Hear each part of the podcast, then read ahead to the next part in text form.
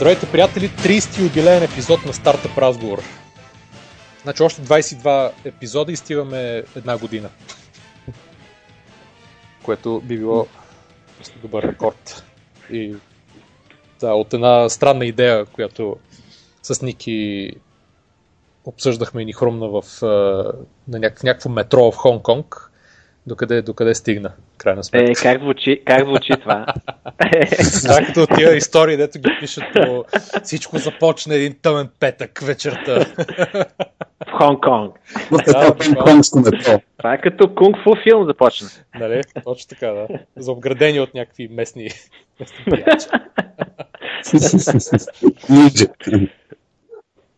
Така с нас днес с Иво Станков, който е експерт по подкасти. освен, освен и така, чист контрариан майнд, ако мога така го нарека, чист български. Благодаря, Люби, да. Любител и а, поддръжник на български язик и литература, а, както и а, експерт по всякакви неща, свързани с privacy, за което ще стане въпрос малко по-късно. Ако имаме време, да. От, а, като дискутираме една статия от вестник Култура, от всички възможни вестници. Само тук в, а, ние сме сигурно единственото дигитално издание, в което се споменава вестник Култура. Е, Нека повече култура. Малко култура да сложим в корема, така. Така, а, с нас е също и Стоян Ангелов от а, а, Start Smart, който ни е гостувал и преди. Как, Здравейте! Както и Владимир Василев, кофаундър на Jobio, за които сме Здравейте говорили няколко пъти в предишни епизоди, но ето днес се радваме, че може някой от, от тях да ни гостува, а, за да разкаже малко повече а, за, за идеята им и да отговори на всичките критики, които ще, с които ще го засипем традиционно. Готов съм. Добре, започваме в такъв случай с, а, с Jobio. Платформата ние споменахме преди, може би, не знам, 5, 6, 7 епизода или нещо такова. За първи път. Тя тогава беше в, със сигурност в съвсем начален етап. Имаше сайт, който къде работеше, къде не. Явно е бил, ние не знаехме още, но явно е бил в, в ниво, на ниво разработка в това, по това време. Едно от нещата, които говорихме тогава, беше и което беше на Ники. А, Ники днеска го има, но така от време на време само. Че не може да се. Има, има проблеми с, с обръщането на внимание. Поред причини, но една от критиките, които. Не критиките, ами едно от нещата, които говорихме тогава, беше за домейна. Откъде идва jobio.me защо точка ми, защо Jobio, защо не нещо друго, примерно? Ами това е много интересна тема. А, първо ще започна от а, Jobio като име.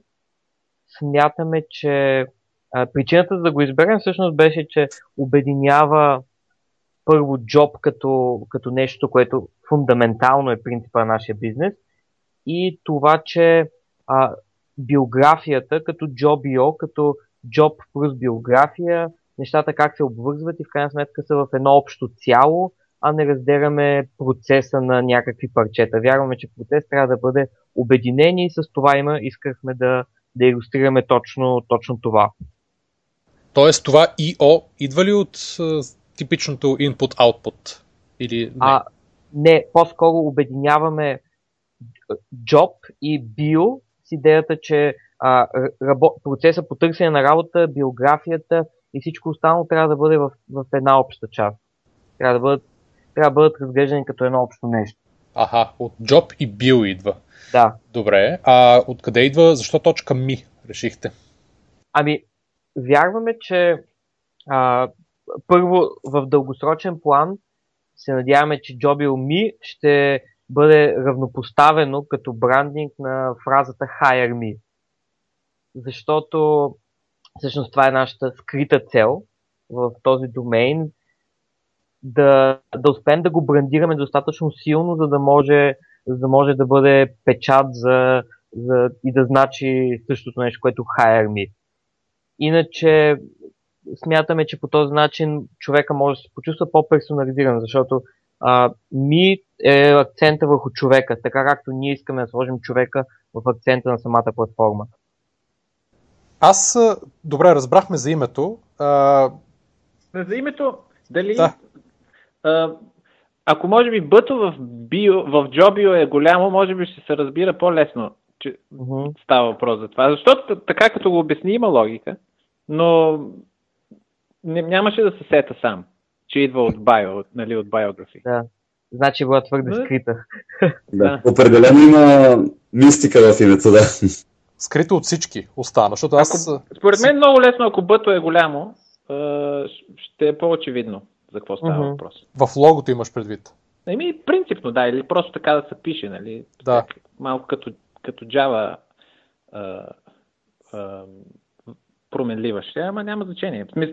По, по... Да, да, просто да се акцентира, за да може и графично да, бъде илюстрирана идеята. Не, защото Да. иначе ло- има логика, нали? Job и Bio, това е готина комбинация, но нямаше никога да се сета. Защото може би първа, винаги първата асоциация е това IO, IO е input-output и вече много се ползва Точно, за да. всякакви стартапи. Пъти. Job.io, нали? А, Да, а така да. изглежда сякаш е, нали, job.io е било заето и поради тая причина е добавено едно ми накрая. Не, не, със сигурност не е така или иначе. Да. Единствено има риск евентуално да пит- да ни питате, бе, кой е това Джо? Джо, Джо съвсем скоро ще бъде из, изваден на бял свят, така или иначе ние сме създали един такъв талисман, който ще А, бъде... ето, това е. Ето, Да. директно обързахме брандинга с Това нещата. не е това момченце, което е с, а, а, с кафявата прическа сресана на, по средата на път, който е с жълта фанелка и синя звезда на нея. И прилича А- малко на, на персонаж от Саут Парк. Ами, няма да изглежда точно така, но това е неговия далечен братовчет, нека кажем. Братовчет му. Да, но Джо сам по себе си ще... За първ път всъщност го казваме официално, че Джо е един от нашите персонажи, които ще бъдат родени скоро и ще помагат на, на хората, дори преминавайки през тестовете, които са на нашата платформа, той ще ги съпътства по време на, на това тяхно приключение и ще им дава съвети. Добре, да, това звучи, това звучи хубаво. Сега, нека те засипе с първата серия а, въпроси, на коя черта, критики, на коя черта неясноти, защото днес се регистрирах на сайта. Сега, първо, едно от нещата, което ми направи впечатление, а, сайта няма ясно комуникирано какво прави. От една страна, в началото а, говори за нали, сайт за работа, след Мгм. това, в момента сега не виждам как, примерно, влязъл съм си в профила, не знам къде има логаут и не мога да се върна на, на, на страницата. Може би ако смена само URL-то. Не, не мога да се върна за главната страница. Как ако съм в момента съм си в профила, как да изляза на, на homepage Ами, по принцип трябва, ако, ако кликнеш на снимката, но нека го направим по-бързо да стане, защото някой път в момента имаме някакъв технически проблем, просто на URL трябва да напишеш след JobUMI наклона черта logout. Понеже Аха. по принцип това не е процес, разбира се, но за, Да, за, за, за да го направим по-бързо. е. Ако искате да излезете, сменете URL-то и напишете лога отгоре.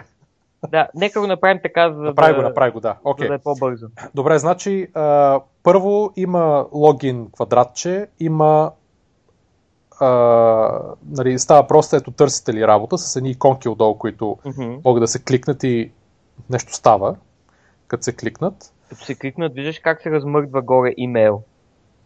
Виждам, да. Добре. Аха, окей, да. Това не го бях видял. Сега го, И, сега и, го и виждам. става, става тъмно-черно самото поле. Да, да, виждам. Смисъл и те се въртат и става на, на отделни, т.е. отделни а, секции един вид. Това предполагам, че са тестовете.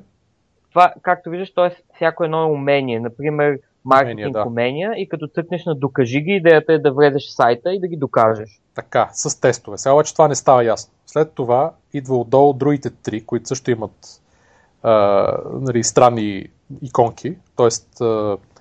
малко като беджове, а, които не могат да свържат директно с, с, с, с нещата отгоре. И имат тестове. А, и отдолу има съответно testimonials и най-накрая има още някаква информация, пак да се, сайн, да се запише в сайта и най-накрая FAQ. Често задавания. Okay, Да. да. и накрая футъра. Добре, значи това, което не мога да разбера, първо, какво правя на този сайт. Второ, Мгм. като минах през целия, значи аз отнеми може би около 10 минути да мина без да попълвам цялата си информация вътре. Трето, дизайн е направен като все едно е iPad игра за деца, примерно 6 до 10 годишни.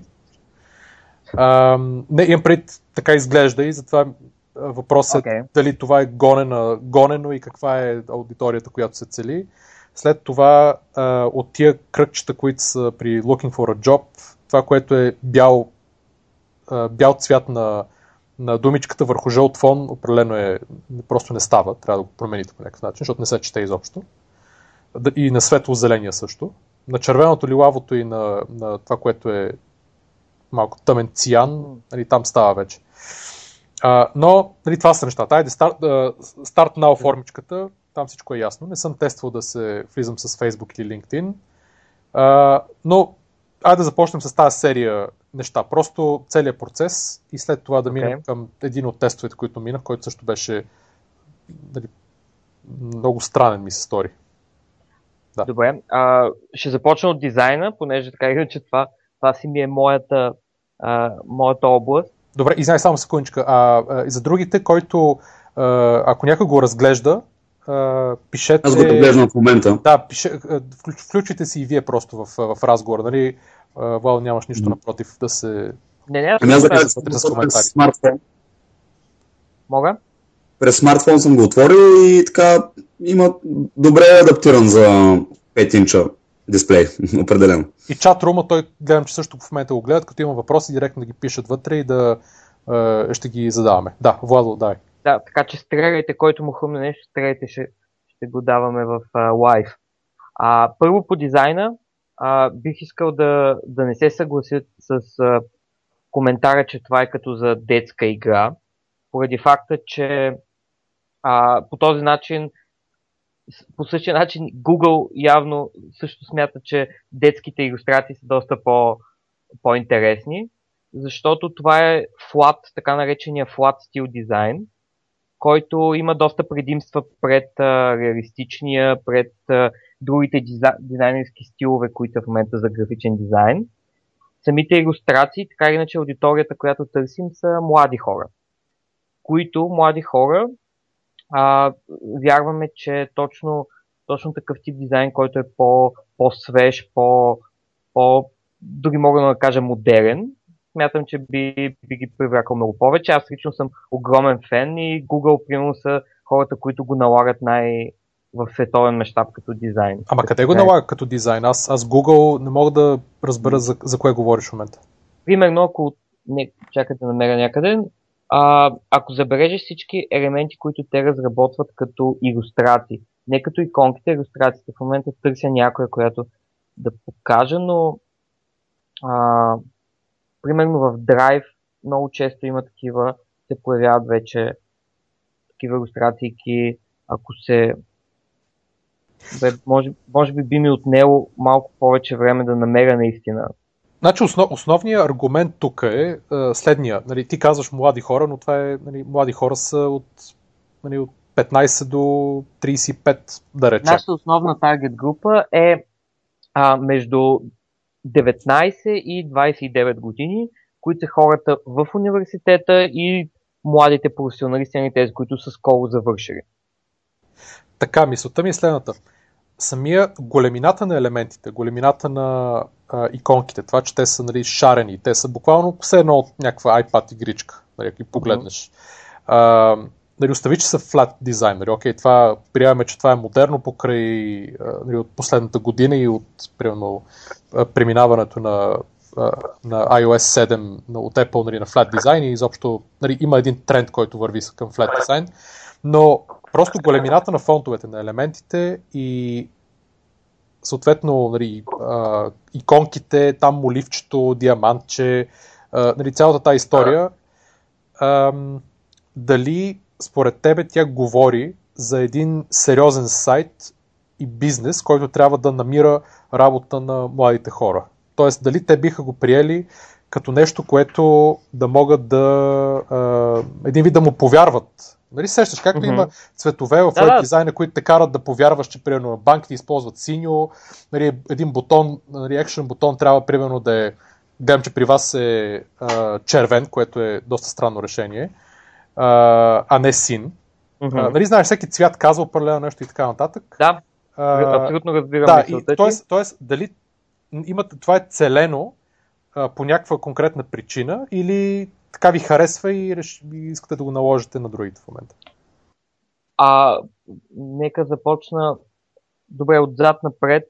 А, може би самите.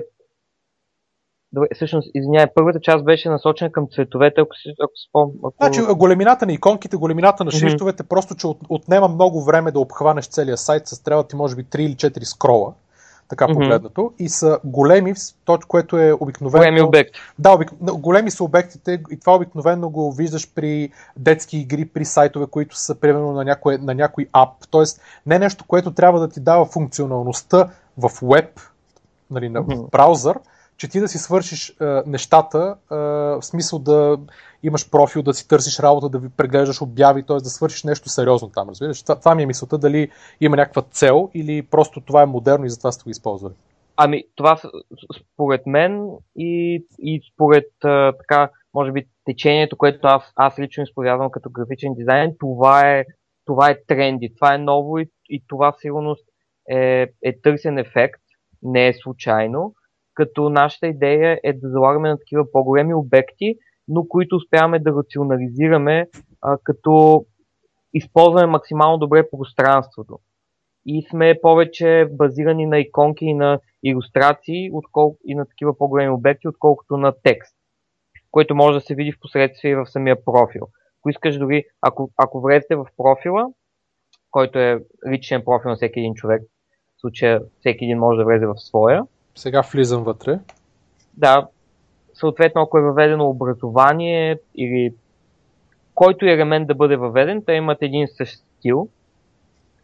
Кажи ми като... А между другото, ето още нещо. Аз в момента имам регистрация Мгм. и а, фактически в момента в черната кутийка тя не ми върши работа. Там е само да се регистрираш наново.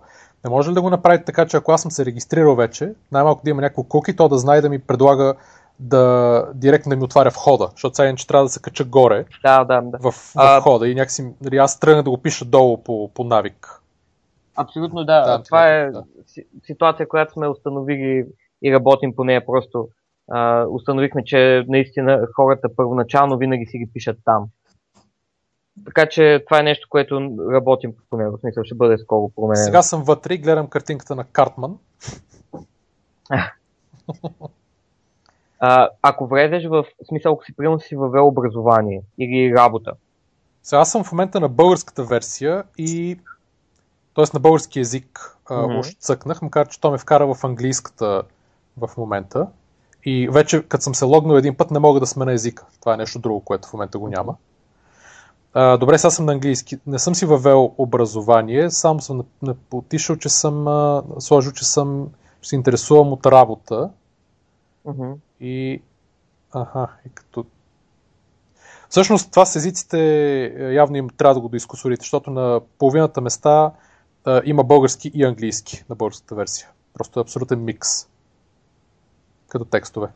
да, то прихваща, а, прихваща просто езика на браузъра, който, който е въведен. Ами Но- може, аз цъкнах горе български преди, минах, имаше беше си на български, в един момент някои неща станаха на английски. А, смисъл, има. Просто трябва да го изчистите. Да. Всяка Да, идея. окей, ако искаш да се съсредоточим върху по-големите неща, просто защото Така, да, да. А, да. със сигурност, да, без да, без да се извинявам, просто девелопмента на сайта си, си тече. Така Ясно, иначе. ясно, да, да, разбирам го това нещо. Да, съм. да, да. Трябва да се върнем към по-глобалните въпроси. Да, Да, да, просто да. Аз имам да се въпрос. ам, ам, сега тук що се регистрирах аз и получих тест, в който трябваше да сложа коя формичка ми харесва най-много. Мгм. Това е първото нещо след регистрацията. Тайна ли е откъде произлиза този тест, каква е, каква е неговата цел, смисъл да не би пък да развалим а, за следващите кандидати, ако отговорите. Но би ми било интересно, каква е идеята, примерно, ако избера светкавица вместо квадратче като номер едно? Ами, Или... всъщност ти можеш да разбереш, защото в края на регистрационния поток, след като си да. попълниш нещата, от там ще можеш да, да видиш резултатите. От ага. съответно фигурите, които си избрал, те ще ти генерират определен резултат, който ще ти каже какво означава твоя избор. Къде? Аз Аз получих Innovator First Class Badge след това нещо. Да, да, просто трябва да продължиш да. нататък до... А къде мога да проверя? Що аз също го направих този тест и после направих дори там Emotional Intelligence Part 1, примерно. Mm-hmm. И, и, и аз получих някакъв беч, ама сега не мога да видя този първоначалният тест кой е. Ами, аз през мобилната версия само знам, че прекъсвам. През мобилната версия също го правя в момента, обаче нещо ми се чупи и не мога да го... Не мога да натисна светкавичката в случая. Аха. Просто давам фидбек малко. Да. Супер. Между а... другото, извинявай, Вола, само едно нещо. В чатрума също дават, а, дават фидбеци. Няма сега да ги говориме всичките. А, там mm-hmm. ще минем само на въпросите, но просто след това ги погледни, за да можеш да видиш а, какво пишат хората. Какво са. Сигурно. Имаш там за логин с Facebook, някакви такива. А, да. Всъщност Facebook, да. LinkedIn. Виж ги после тия неща, за да, за, да. за вашия дев. Аз предлагам, че ги погледна после. Да. Сигурно благодаря за фидбека а, и ако има някакви неточности, се радвам да, да ги чуя. Ако искате, може да се учим по-скоро върху идеята на сайта като Да, значи, да, да, абсолютно, съгласен така, Да, да, прав. Съгласен върху а, как да стане, как да разбера за какво е сайта а, и как, айде да започнем там, как да разбера за какво е сайта, защо и защо да го използвам и защо да не използвам а, JobsBG или JobTiger или LinkedIn, да речем. А, искаш да ти го обясня или да ти кажа в сайта къде, къде смяташ, че къде трябва да се открие тази информация? Ами искам да, искам да кажеш като някой, който не знае а, mm-hmm. за първ път попада на сайта, как да разбера за какво е този сайт и как ще ме задържиш повече от тия 5-10 секунди, които аз ще остана иначе, понеже нали знаеш горе-долу, ако не разбереш за 5-10 секунди, аз ще го затворя да. сайта и просто няма да се върна, освен ако не съм нали, на инат, не се занятя да го използвам точно този сайт, защото някой ми е казал, че мога да си намеря работа точно от тук. В смисъл как нали, за по тривиални, по, т.е. той по-неангажирания юзър, как ще го конвертирате да разбере? Ами аз, аз бих обърнал всъщност въпроса към вас и особено към хората, които го отварят, го отвориха сега по време на разговора. Какво е първо, ако трябва да опишете наистина с две думи, какво е първото нещо, което бихте разбрали за сайта? И аз после ще ви кажа всъщност каква общата идея, ще видим къде има припокриване. Ами аз виждам надписа търсите ли работа или нали, looking for a job. Mm-hmm.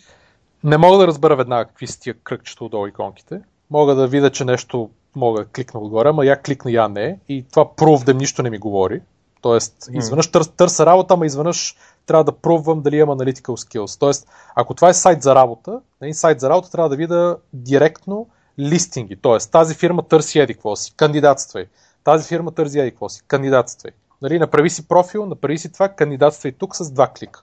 Нали, ако mm-hmm. търся работа, искам да видя това, защото буквално нищо друго не ме интересува. Разбираш, искам да видя какво става. Тук в момента Също и ако е, търсиш хора, да. които да наймеш. Нали, Или обратното, също... да. Тоест, ако имаш два молда, нали, един вид, ако сайт ти е разделен на, с два бутона да отидеш, нали, търс работа или предлагам работа, или търся кандидати, нали? И двата мога да видя кандидатите или а, съответно работните места. В смисъл, нищо друго не ме интересува. Тия тестове, хубаво, ти ще мога да ми кажеш, като тръгна да се регистрирам, че а, трябва да ги попълна, за да си попълна правя профила или за да имам по-голям шанс да се намеря работа. Всичко това нещо мога да ми го обясниш после, но това не е нещо, което ще ме задържи на сайта, със сигурност. Е, от друга страна, не е ли това е едно от основните неща, които раз, различават джоби от другите?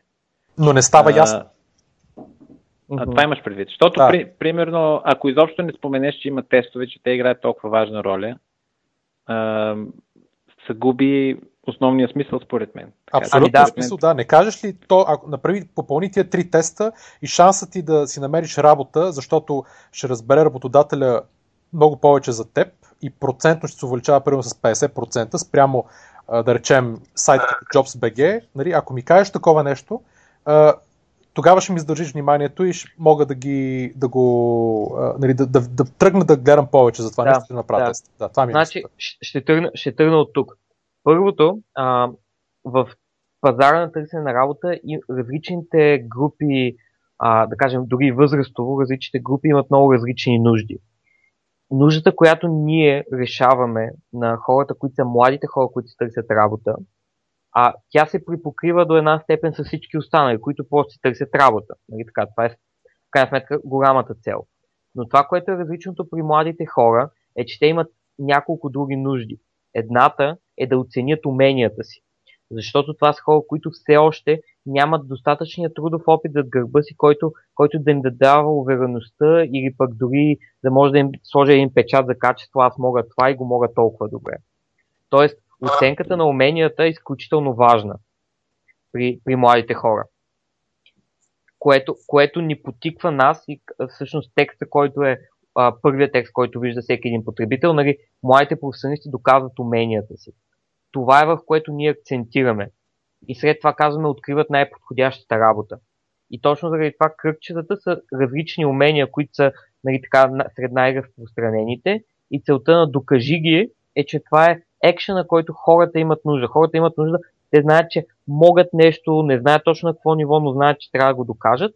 И също ние предоставяме този екшен. Окей, но това не става ясно. В смисъл, Да, окей. ако аз трябва да, да, да докажа, т.е. първо какво трябва да докажа? Аз не знам какви точно а, скилове ти ще ми позволиш през платформата аз да докажа и защо Е, те защо да не знаеш? ме Чакай, чакай. Нали има горе, нали ги има горе като беджес. Може да ги нацъкаш и да видиш. Ами те не са А. отворени, най-малкото. Аз мисля, че ня, не са, нямат отдолу. Ами да, ако, смисъл, ако не, кликна, ако не кликна върху иконката, как да знам, че там пише HR skills, примерно, или marketing skills? Защо не е, примерно, да са отворени и аз да мога директно, т.е. ти ми даваш, ти слагаш една стъпка още между мен а, и кликането на Prove them, което не го разбирам защо е така. всъщност а, целта на, на това да има да бъде така е, че ако възможно е, приемам абсолютно варианта, в който не е достатъчно интуитивно да ги кликнеш, но а, идеята е, че по този начин самата иллюстрация би трябвало да насочи към, към дадена асоциация. И примерно ако тебе те привлече естествено, да кажем, мишката, защото ти си а, IT специалист, съответно, виждайки, че върху нея има курсор, който ти позволява кликването, ти го виждаш. И по този начин получаваш повече а, интеракции. Т.е. човека, човека получава едно усещане дори на за, което е откликването и завъртането. Да, значи точно, точно това ми е мисълта на мене. Значи, първо аз не асоциирам тия неща, със сигурност, от тия иконки. Мгм. Второ, асоциациите са нож с две острията, защото при много хора са различни. Мгм. А, сега, примерно, това, което е стикерчето Sale, това буквално нали, няма да го асоциирам с Sales Skills, ще го асоциирам с искаш да им продадеш нещо, което в момента е на, на аукцион. Разбираш ли? А, там моливче с това, то монитор с тия три точки, ще реша, че може да е някаква графика за акция на пазара. В смисъл не мога да разбера изобщо за какво са тия неща. И второ, а, не разбирам а, а, нали, ти казваш game-like, но точно тук е единия, единия въпрос. Аз не искам да играя игра, искам да си намеря работа. Разбираш? Именно. Тоест, а, Но тук, тук е идеята, че това го искаш ти, който си вече човек, който а, знае какво може, знае какво иска и просто иска да си намери работата. Докато а, по принцип Jobio ще, е, ще бъде геймифицирана платформа, в момента не е чисто от а, етапа на девелопмент, на който е. Но цялата ни идея е, че а, предоставяме един експириенс на младите хора, които са работа. И аз много акцентирам на младите, защото това е нашият таргет сегмент. Това е Да, е млади, който- млади, млади, имаш предвид наистина млади, в смисъл 18-20 годишни. 19-29 е се гледаме. широкия да. ни таргет. Това са хора, Да. които са в университета. хора, които, хора, които са първи дори учители, Да, които завършват в, универс, в университета. Евентуално подозирам, че повече и в посока също интерншип, практика и така нататък, или греша.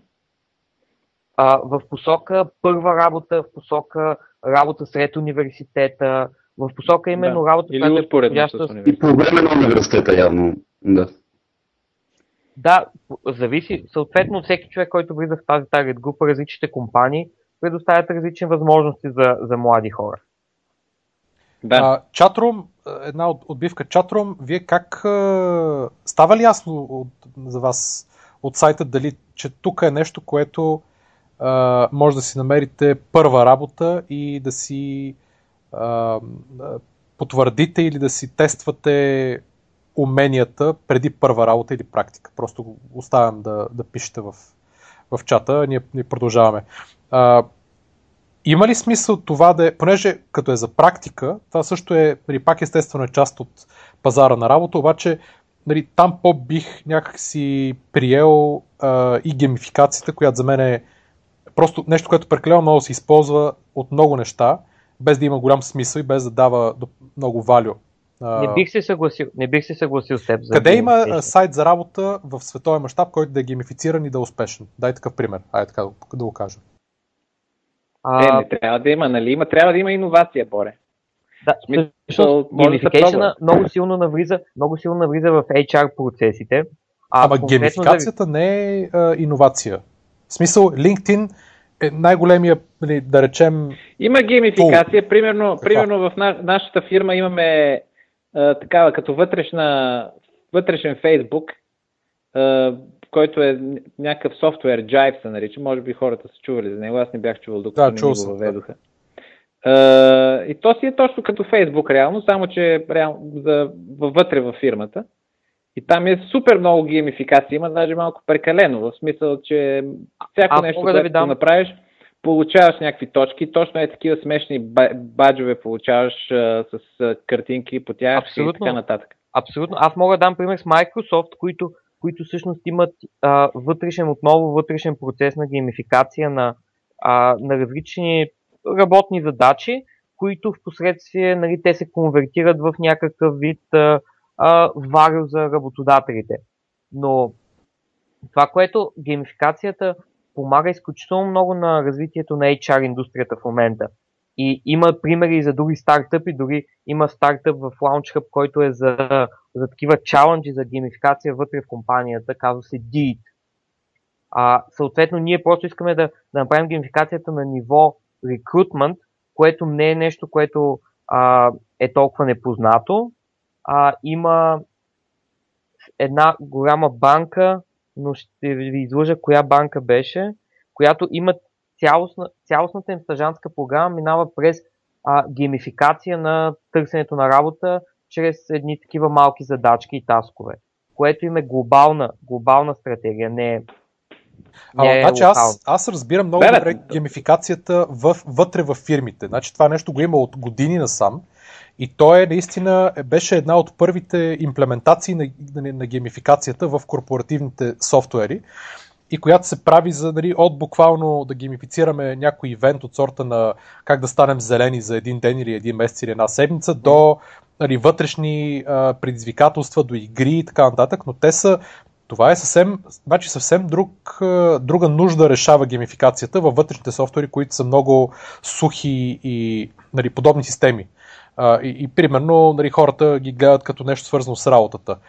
Но значи аз да тръгна си търся работа и, и да минавам през геймификация, която един вид да ми отежнява малко или много, защото това е допълнително ниво на нещо, което трябва да правя между Чакай, мен идеята, идеята на геймификацията не е ли да не ти отежнява ушким чрез все едно играеш игричка, а пък в крайна сметка тайно за, за това нещо се крие нали, съвсем друга. Еми, добре, тайно, каква е идеята? Не, добре, каква е идеята тук? Да се събират. Да. Мисъл, каква, е, как, как ще го геймифицират? Идеята е, идеята е, според мен, така аз го разбирам. Идеята е, че е, иначе е голяма досада да се описваш сам, да пишеш, да пишеш какво можеш и какво не можеш. Сам не го знаеш съвсем добре. Да се, да, сам, да се опитваш сам да се продаваш или да, да въвеждаш постоянно някакви а, такива думички, които те определят. Идеята е тук чрез цъкане по красиви картинки, подреждане на, подреждане на формички и, и така нататък, да по този начин да се получи твой профил, дигитален профил, който а, може би без твое знание или малко покрай, покрай това, което правиш ти, не съвсем осъзнато а, да те оцени, което, в което да. особено да... за съвсем млади хора има логика да се направи а, и го разбирам каква е идеята. Според мен има, има логика в това нещо. Да, ако трябва да, да го обясня аз, абсолютно младите хора имат нужда от, а, от различен процес по търсене на работа, защото при тях процесът не е толкова, толкова стрейт, не е от аз съм в тази позиция, аз мога това, това и това, търся това, това и това и просто отивам и виждам трите неща, които отговарят за мен и си пускам cv например.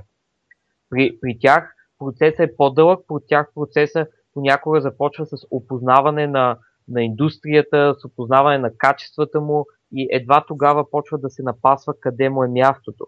И всъщност процесът на геймификация на тестовете ще ти покаже, например, човека прави тест по маркетинг който тест по маркетинг му показва, че той е на 20-то място от 500 кандидати. Или примерно е на а, трето място от 500 кандидати, което означава, че той наистина има добри познания. По този начин Ще той... има ранг листа, между другото. Примерно някаква ранг листа, която да е и публично това кой на кое място или просто е информативно като сравнително да го има? а, ще, има, ще има такива класации за различните тестове, понеже тестовете могат да бъдат създавани от нас като платформа и създавани от компаниите. Съответно, създаваните тестове от компаниите ще зависи от тях дали искат да разкриват а, а, съответно резултатите на всички кандидати или не, а тези, които са от нас, те ще бъдат отворени и ще може да се вижда, човека ще може да, си постави себе си. Ще вижда на кое място е в ранглистата. Да.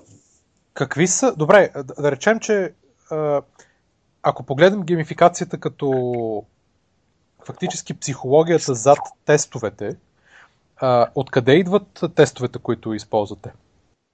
А, ние имаме, съответно в нашата платформа, понеже а, трябва да, да направим това уточнение, имаме една методология, която се нарича Job Quest. Нямаме адекватно за сега български е, еквивалент, наричаме го Job Quest, което е съставено от три елемента. Първият елемент са професионални тестове. Тези, които, както споделих, маркетинг или български язик, какъвто дори в момента имаме активен за една от компаниите, а бизнесът, нали, познание в бизнес администрация, човешки ресурси няма значение. Тези професионални тестове. Те съответно идват от компаниите или от а, различни източници, които които ние намираме като контент провайдери, а, различни, могат да бъдат образователни центрове, които искат да, а, да създадат такъв тест, който съответно тя ги позиционира като, като експерти, а, или съответно ние ще създаваме тях тях, за които имаме достатъчна експертиза вътре в екипа. А, но основният поток е от компаниите, които, които да се създадат. Ама, Втория добре, само една да. секунда извинявай. Като казваш такъв случай, да речем тест по маркетинг и Coca-Cola идва при вас и казва, ето, ето го този тест, той нали, според нас работи, служете го там. То тест ще се използва от всички или само от хората, които искат да кандидатстват в Coca-Cola за определена длъжност, която е свързана с маркетинг? Това отново зависи от компанията. Просто тя има опцията да направи и двете. Опцията да, да го затвори само до кандидатите, които тя иска да има за тази позиция или да бъде отворен и съответно всеки един момент той да бъде достъпен за всеки, който иска да се тества. Това зависи просто от политиката на компанията, ще имаме и двата случая.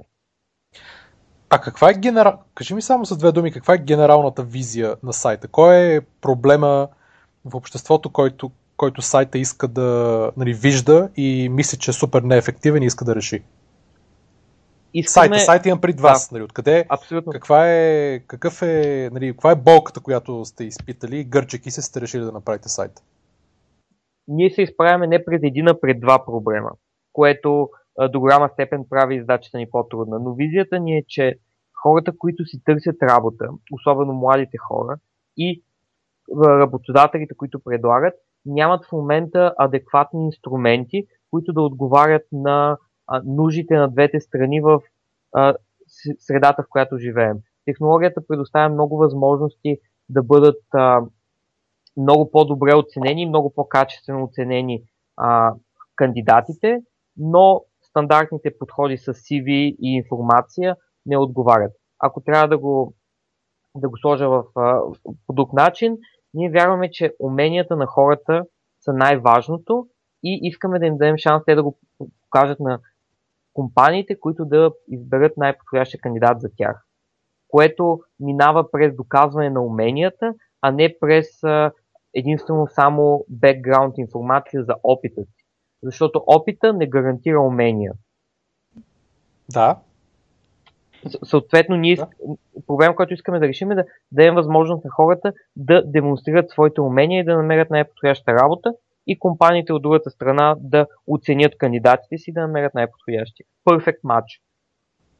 Така, а защо в момента това не се случва? Тоест, къде при сегашните сайтове и начина по който хората си търсят работа в момента, по обяви, след това интервюта, къде се чупи а, този процес? Процеса на преселекция, защото а, ние слагаме, а, се фокусираме основно върху процеса на преселекция на кандидатите. Големият проблем е, че няма достатъчно инструменти, които да оценят уменията, както споделих.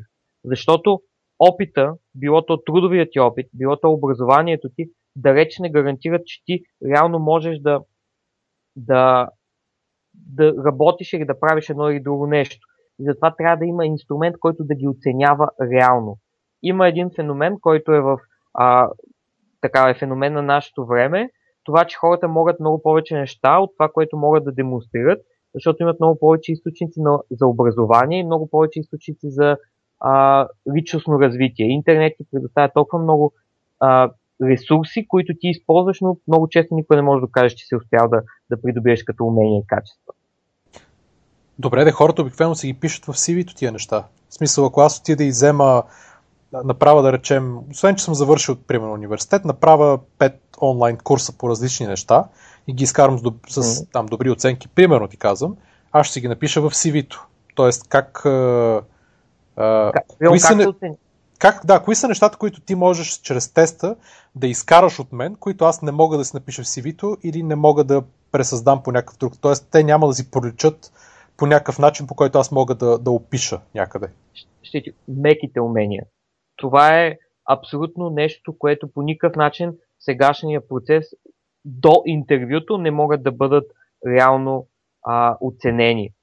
И меките умения са дори до голяма степен абсолютно равнопоставени на, на нали, така наречените твърди умения и по никакъв начин в момента не могат те да бъдат оценени преди, преди това да се случи на интервюто. Освен с а, инструменти като нашите, например с тестовете за личностни качества които всъщност втори да. елемент от нашата платформа. Да. Тест, този тест за личност и качества ми е доста интересен, защото според, според мен, според моето лаишко мнение, не е ли изключително трудно да се направи такъв тест? То дори тест за, по математика е трудно да се направи, която е толкова ултраточна наука, mm-hmm. в смисъл тест, който наистина отразява способностите. Не е ли близо до невъзможно да се направи тест за личностни качества, който да е наистина да, как да кажа, адекватен, да е, адекватен, да. Да, то е изключително трудно и то поради тази причина е... И как вие, как вие решавате този, в смисъл, как подхождате към този проблем? Защото според мен да. трябва човек да е професор по психология и отгоре и отгоре и цял отбор да има и пак е... няма да му им се получи, според мен. Това е ами... моето мнение. В смисъл, аз го виждам специални... като нещо много трудно. То е нещо много трудно, поради тази да. причина ние ние лично като екип не се ангажираме с създаването на тези тестове. Има, абсолют, има два начина те да бъдат а, достъпни. Единия е чрез вече готови, защото те са създадени много такива тестове през годините. Това е инструмент, който, който, е, който се създава от последните 50 години, от, а, на, от нали, съответно последните 50 години.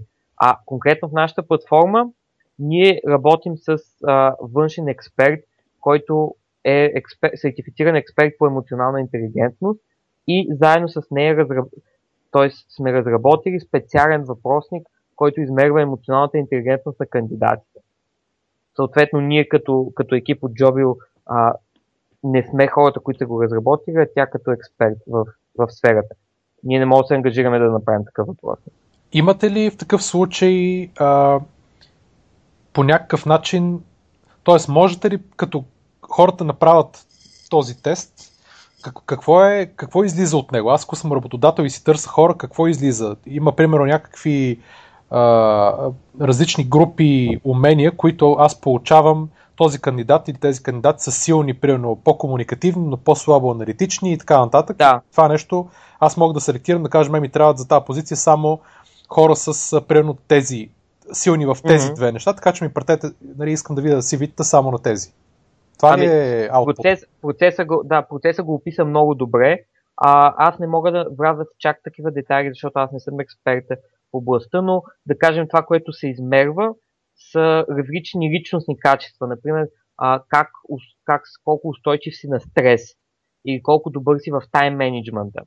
Или, например, колко добре комуникираш а, с другите хора. Такава междуличностна комуникация. И всъщност се получава резултат, който, който отговаря на това колко ти добре владееш това умение и съответно работодателя го вижда и може да, може да сравни ти нали, в кои, кои умения си по-добър.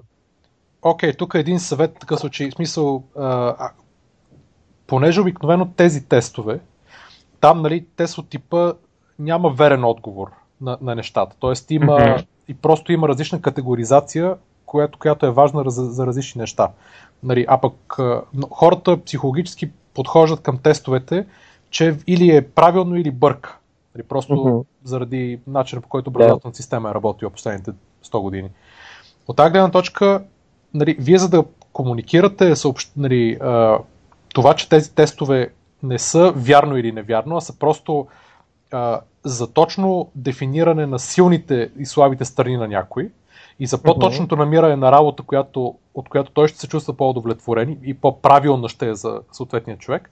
Това нещо би трябвало също да го комуникирате в, на сайта много-много ясно и точно, което нали, просто го имате предвид, като говориш. Защото okay. това е нещо, което аз, аз бих казал, окей, нали, аз, нали, без да се плаша от този тест, а, нали, би, го, би го направил, за да, за, дори за себе си да знам, особено ако ми е първа работа, дори да знам, а, хубаво, значи аз по-добре да се насоча към такъв тип работа, защото ще съм, нали, да го изкарате така, че той ще е по-добър и ще получава по-добро заплащане и ще има по-добра кариера в нещо, което се окаже, че нали, да разбере къде са му силните страни. Да, И със сигурност да. ще разбере къде са му силните страни, а не че, примерно, направейки теста, той ще се провали в нещо и по този начин няма смисъл да използва сайта. Това ми е, нали, това е аргумент. Да, имаме го предвид, наистина се стараем да го комуникираме много ясно и, и вярваме, че има хора, които, а, които може би имат скептично отношение към това, но истината е, ти го описа много точно. Човек трябва много ясно да се дава представа кои са силните и слабите му страни, защото първо той ще бъде по-успешен, ако се съсредоточи върху нещата, които му се отдават, и второто ще бъде по-щастлив. И, и ние даваме тази добавена стойност на кандидатите, защото след като те направят тези тестове, те ще могат да ги разберат тези неща и да се ориентират по-добре. А за един млад човек това е изключително важно, когато влиза на пазара на труда. Докато прави теста, ти предлагам да го пускате хепи на Фарел Уилямс. Да, Може ли аз само да кажа нещо като обратна връзка тук? А, значи, според мен е добре също да се коменти... комуникира към а, правящия теста, да бъде честен към себе си и да отговаря наистина това, което, а, което по някакъв начин а, вижда себе си в правилния отговор. Не правилния, но в отговора, който дава. Защото много хора, примерно, водени от, от това, че искат точно определена позиция, която може да се окаже, че всъщност не е точно за тях, а те, те стават за, за друга позиция и биха давали отговори, които а, биха изкривили реалността спрямо тяхната личност. Нали? И, и това може би по някакъв начин трябва да се изкомуникира според мен към хората, да бъдат честни към себе, защото идеята е да намерят нещо, което са най-добри и да намерят най-добрата работа. Нали? Ами, а, което, а- да. Да, понеже, понеже всеки един тест, тестовете, които в момента са достъпни за емоционална интелигентност, към, не, към всеки един тест има кратка инструкция.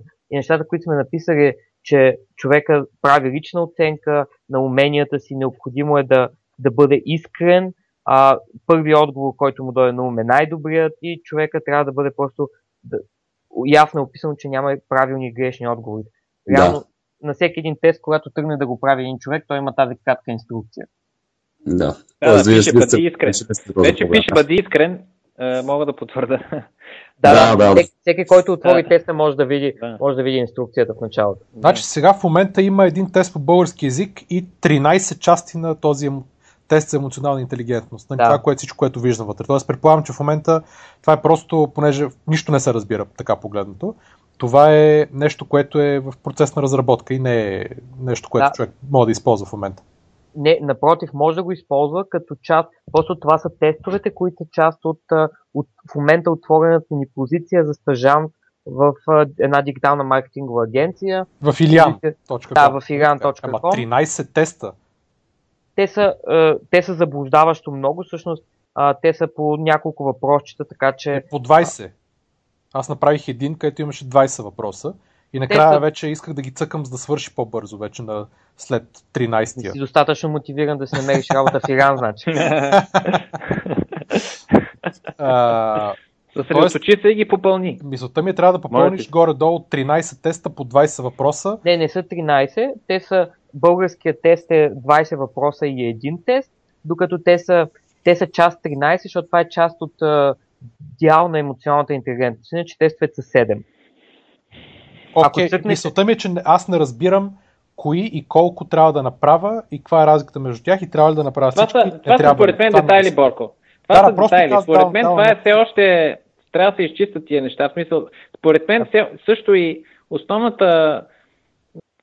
Моето лично мнение е, че ос- ос- основният фокус на тестовете трябва да е по-в посока а, исти- истински умения, в конкретни умения, а, защото те, и примерно български язик по-лесно може да се оцени, да се премери с тест, отколкото емоционална интелигентност. Ето сега правя един тест, в който ме пита дали си планирам деня добре, работния ден. Никой човек, който търси работа и който го питат и на интервю, няма да каже не, изключително а, дезорганизиран съм, което често е Има, има, истината. имайте предвид, че тестовете, а, конкретно за това, те са, те са така създадени, че имат вътрешни а, чекове с идеята, че а, те винаги са самооценка, но те винаги имат и едно нещо, което се нарича проекция, което няма да навлизам в детайли, просто защото бих казал неща, които сигурно не са крайно верни. Идеята е, че те са, така се правят, за да може, ако човека прекалено много се изкара прекалено добър, да го засече теста и казва това не, това няма как да бъде реално. Имайте го предвид. Наистина, но... Да, да, разбирам, да. Въ, да въ, въпреки това, според мен, идеята, особено за млади хора, и виждам, виждам голям смисъл в геймификацията и да има тестове, да има състезания вътре, може да стане до някъде и забавно, а, но според мен трябва да е по, по-насочено към наистина ум- умения и знания, отколкото към толкова...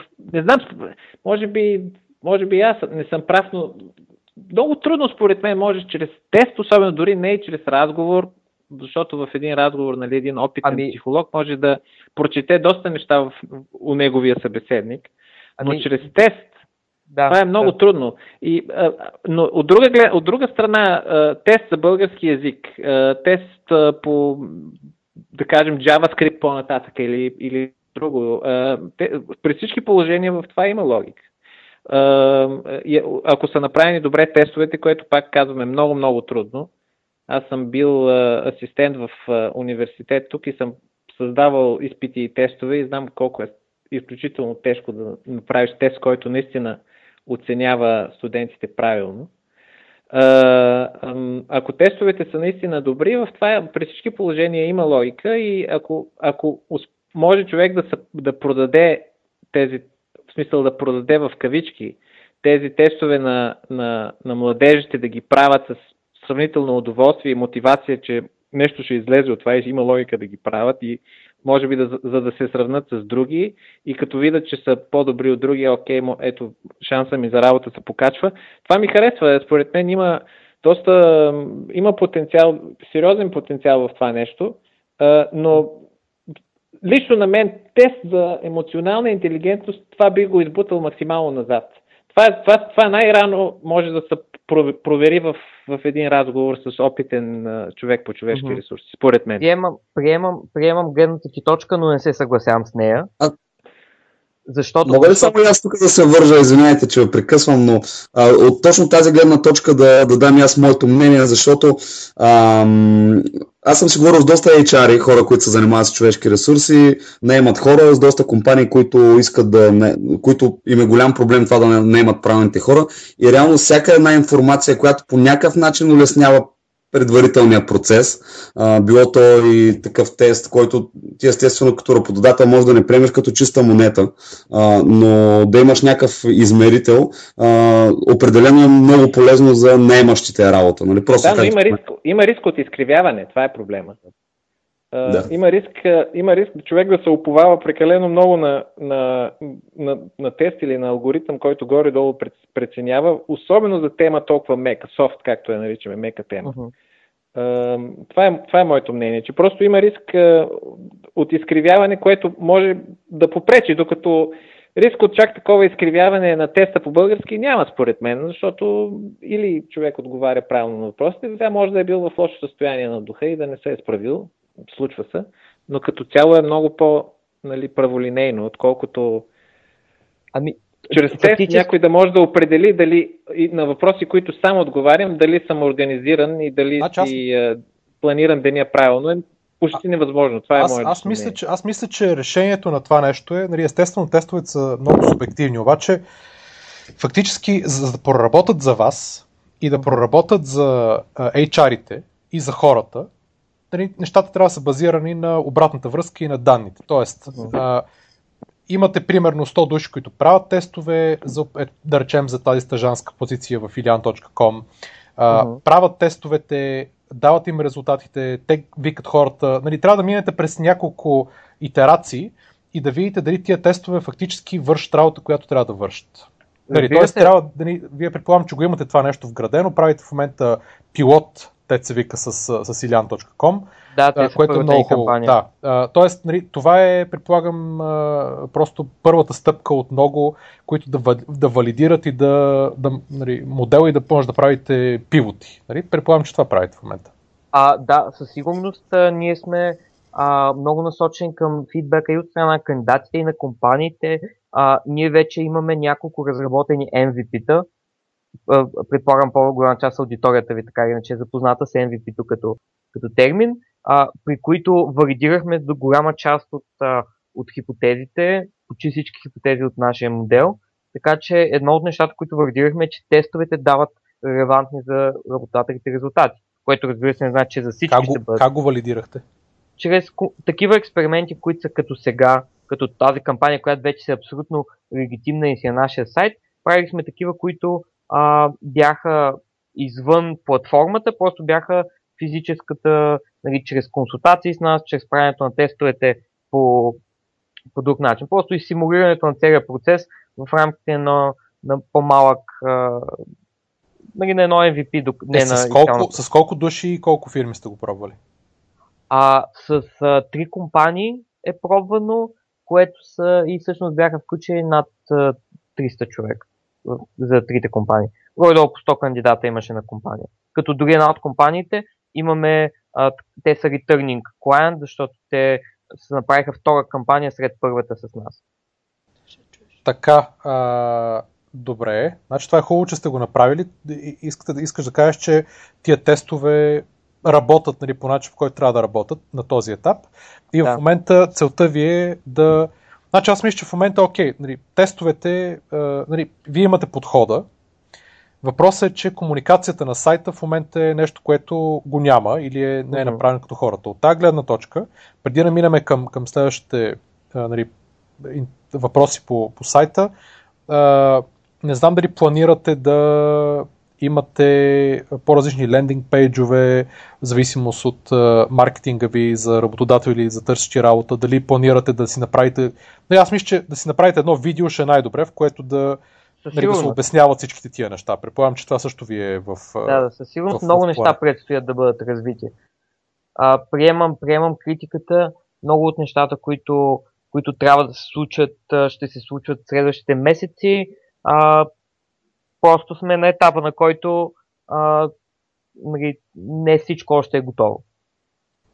Добре, дай да минем тогава към някои следващите въпроси. Аз знам, че в Launch Hub са много често, като гледат такъв тип бизнес модели като вашия, който е независимо дали става просто за сайт за работа или други, други сайтове, които са тип платформа, uh-huh. където за да функционират и трябват фактически две страни.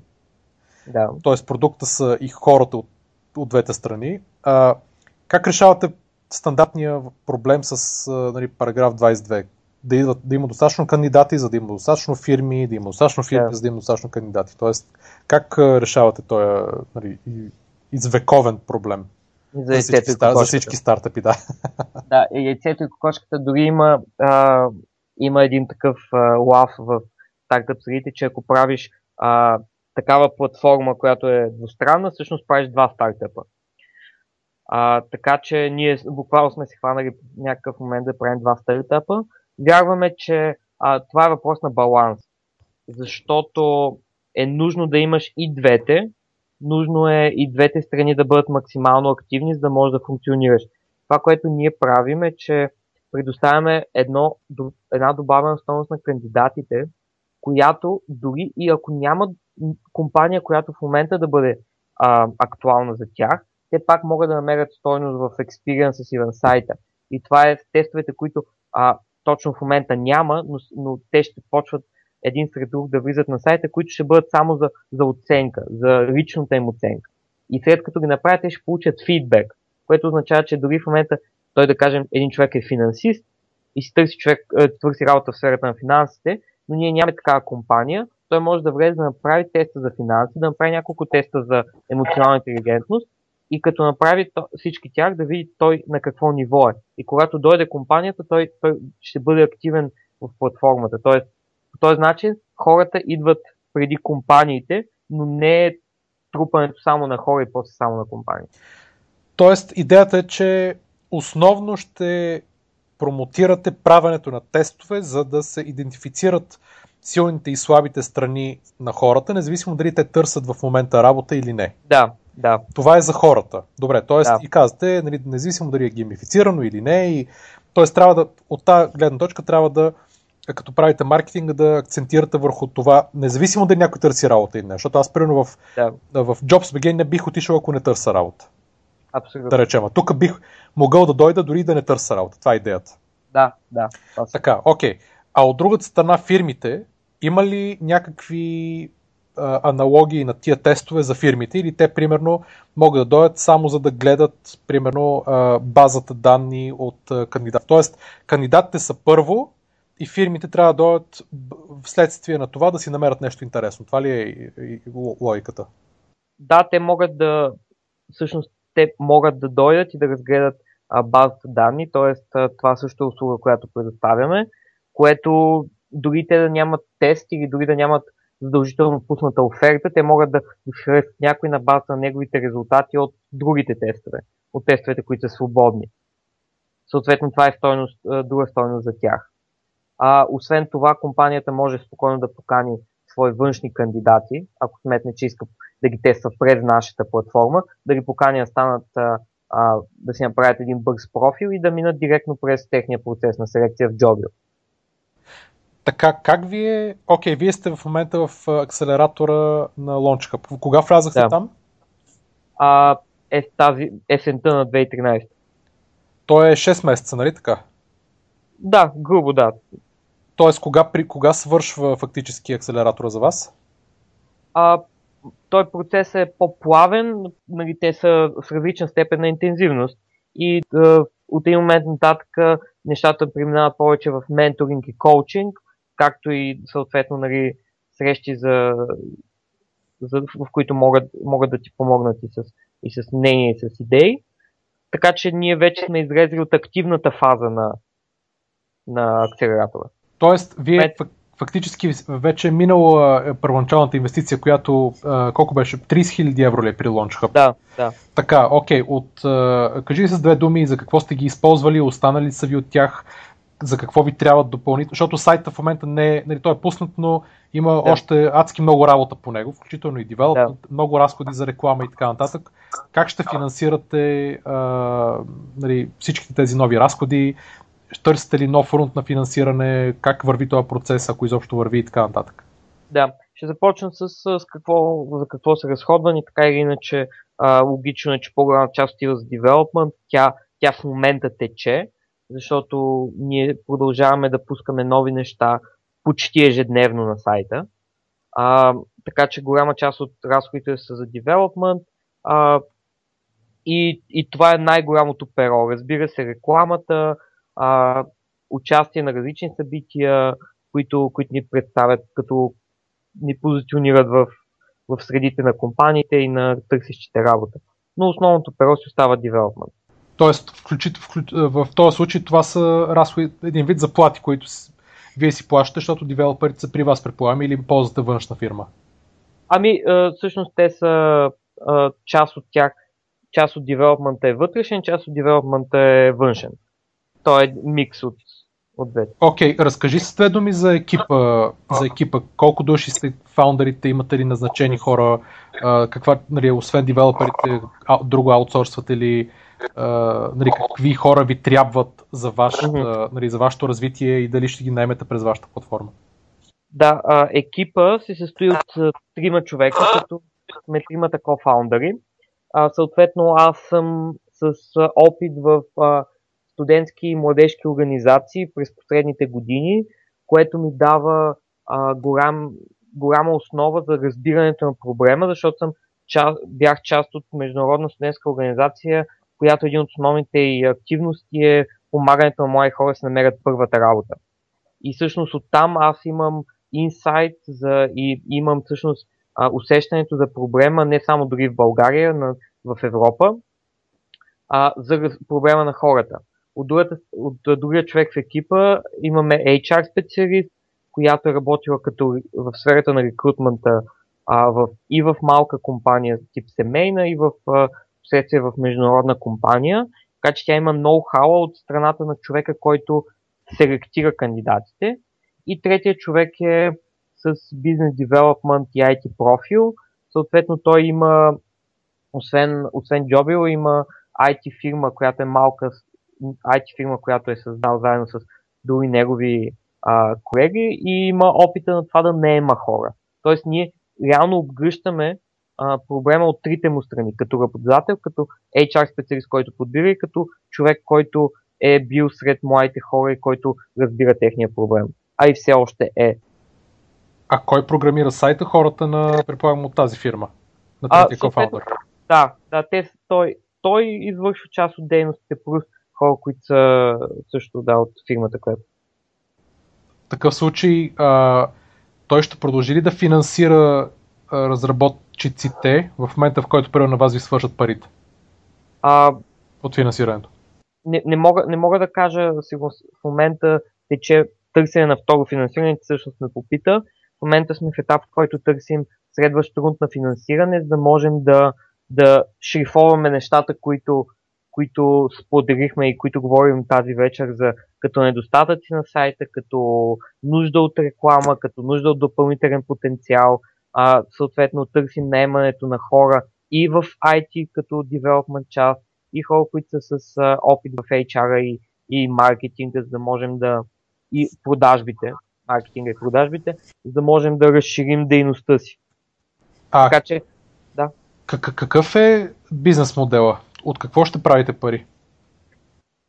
Идват от компаниите, които, които заплащат за различни пакетни услуги, които включват цялата информация, която се събира за кандидатите, пускането на кампании, филтрацията и различни фичери, които ще бъдат добавени от страната на компаниите, като едно така, доста, доста разширена филтрация на, на резултатите и на информацията за кандидати. Дай ми някакъв пример. Аз съм компания, идвам при вас и отивам на сайта и какво, как разбирам какво ще ми струва да си търся хора и какво ще, в смисъл, как, как да разбера? Да, ами, съответно компанията, която дойде, тя има три опции. Първата опция е да, а, да използва базата данни и хората, които вече са тествани, т.е да има достъп до тази информация. Следващите, следващите пакетни предложения са обвързани с пускането на, на конкретна работна оферта, плюс към нея прибавянето, както споделих, на някои фичери, които ще помогнат да анализира по-лесно резултатите на кандидати. Съответно, това ще са различни пакетни предложения, в зависимост от компанията. И дали как? тя има нужда от една, от една оферта, която да е активна или от много. Какво им струва на компаниите всяко едно от тия неща? Различни пакетни услуги са, които, които в, момента, в момента не мога да споделя, защото а, поддържаме, всъщност разработваме нашата ценова политика и в момента не мога да кажа точно. Да, Да, аз звучи- питам, рано е, рано е не да го виждам. това, Аз в смисъл не го виждам на сайта и затова, нали, и затова не ми е ясно. Тоест, в момента сайта не е направен така, че някоя фирма да разбере. Тя трябва... В момента, в момента сме на процес на контакт лично с компаниите и поддържаме директно селс отношения с тях. Да, т.е. трябва директна връзка към, към тях, Да. за да им обясните. Всяка става. компания, която има интерес, може да, да остави своя имейл на нашия сайт и ние се свързваме с нея и директно а, разработваме в момента персонално решение за нея. Окей, т.е. вие сте фактически в, в не знам какво се казва, Open Alpha или в бет, може би в бета сте в момента. Бета. Така. Бета. Да, защото нали, може би няма да е лошо да го сложите горе при логото, за да е ясно, защото ако дойда на сайта и видя, че не го видя, ще реша, че той работи, пък нали, той има много неща още да се добавят. И просто да не губите хора. Да. Това е, това е Да. предвид. А, Прав си абсолютно за това би било, би- наистина би било хубаво да го добавим. За да. Така, а, т.е. парите вие ще чарджите а, фирмите по различен Мгм. начин. Нали, било абонаменти, било на човек, било на, по някакъв друг начин. Да. А, от хората няма да взимате пари, предполагам. Тоест, а, Не, да, от тях искате само техните данни под формата на тестове и на CV. абсолютно. Да, за тях ще бъде безплатно и тяхната активност и времето, което инвестират и усилията в сайта са, това, което ще ги направи по-успешни и съответно ще даде на нас повече възможност да, да даме по-добра качествена информация на, на компанията. Какво правите, ако не успеете да, да съберете нов рунд финансиране? А, колко голям рунд финансиране търсите? И какви са, каква е конкуренцията в България в момента за, на, на вашата услуга? А, първо, а, дори да не получим в момента финансиране, а, ние вярваме, че проблема е изключително важен и вярваме, че със сигурност няма да се откажем, ще продължим да работим, а, като нали, съответно хипотична ситуация, в която не получим финансиране веднага, няма да се откажем да го търсим в следващите месеци, защото това е процес, който си продължава. А, колко търсим? Търсим стабилност, не мога да се обвържа с конкретна сума, поради в проста причина, че разбрахме, че бизнеса на HR, т.е. в процес на работа видяхме, че за да се стартира един такъв HR стартъп е нужно да имаш повече време, в което да разработваш продукта и решението. Не е толкова скоростен бизнеса, колкото е в други сфери, затова на нас е нужно да имаме стабилност и да знаем, че градим нещата стъпка по стъпка и накрая продукта ще бъде максимално качествен и, и затова ни трябват повече, съответно, по инвестиция за по-дълго време, не за толкова краткосрочни а, периоди. А, последният въпрос, извиняй, какъв беше?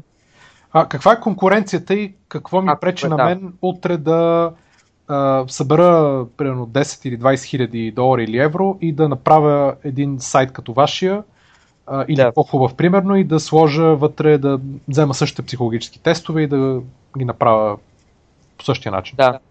Конкуренцията в България е доста разпокъсана. А няма, освен, разбира се, големите сайтове като JobsBG и JobTiger, които, които са в момента големите на пазара, но те просто имат, имат различен подход. Подход, който а, имат своя пазарен, пазарен дял, но нашия пазарен дял, а, първо ние не се съсредоточаваме само в България, но в България конкретно ние можем да, да предоставим услуга, която е с различно ниво на качество.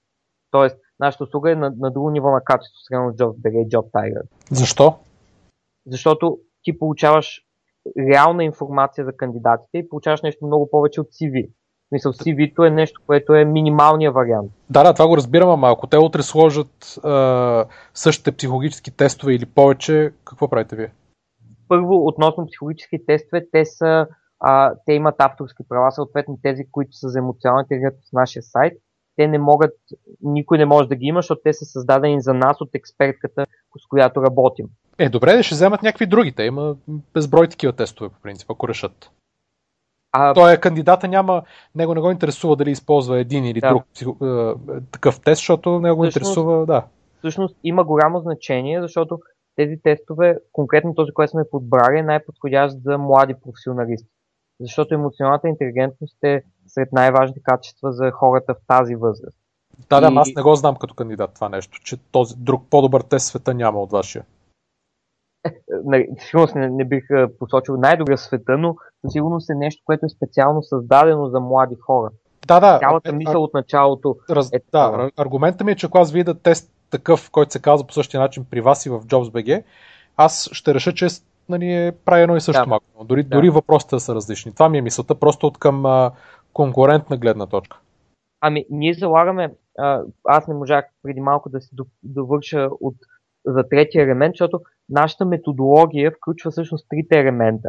И информацията, която се включва накрая, като дори като бизнес интелидженс, какво ще дадем на компанията като информация, си е изградена наша методология. Тоест, то е нещо, което е продукт, е дизайнът от нас няма как да бъде изкопиран. Може да бъде изкопиран, разбира се, но би отнело а, отново събирането на екип с такъв профил. Както ти казах, нашия екип има доста широк профил, който много нали, не, нелесно може да събере на едно място. Но всъщност логиката и методологията е това, което прави, ни прави уникални, сравними с другите. Аз предполагам, че вие... Ти, добре, от вашите тестове имате ли данни, с които може да покажете, че един човек, който седи пред вашия сайт и стои пред JobTiger и при- стои пред JobsPG, да речем, и пред някои от вашите конкуренти, които също прав... използват тестове, а, той има по-голям шанс да си намери правилната работа през вас. Тоест, има ли някакви данни, които да го от, от тестовете на MVP-то, които да, да, да дават такава яснота? А, това, което можем да извадим, въпреки че ние сигурно не може да, да, да се мерим като мащаб на нито на, на брой кандидати с тези големи сайтове, но при нас хората, които кандидатстват, имат по-големия шанс да намерят работа, която им пасва най-много. Защото а, реално дефинирайки си тези силни и слаби страни, те могат да, да си подбират и офертите, могат и да докажат реално какво могат, което ще ги направи което ще покаже, че са по-подходящи, докато другия процес е твърде статичен, за да може да... Така че може да покажем процентно как човека успя по-добре да се покаже уменията пред работодателя. Да, т.е. фактически на вас ви трябва да съберете данните от повече хора. Първо Със сигурност. да минат някои итерации, тогава вече ще излезе а, нали, доказателството или не, което може да го използвате за допълнителен маркетинг. Това е идеята.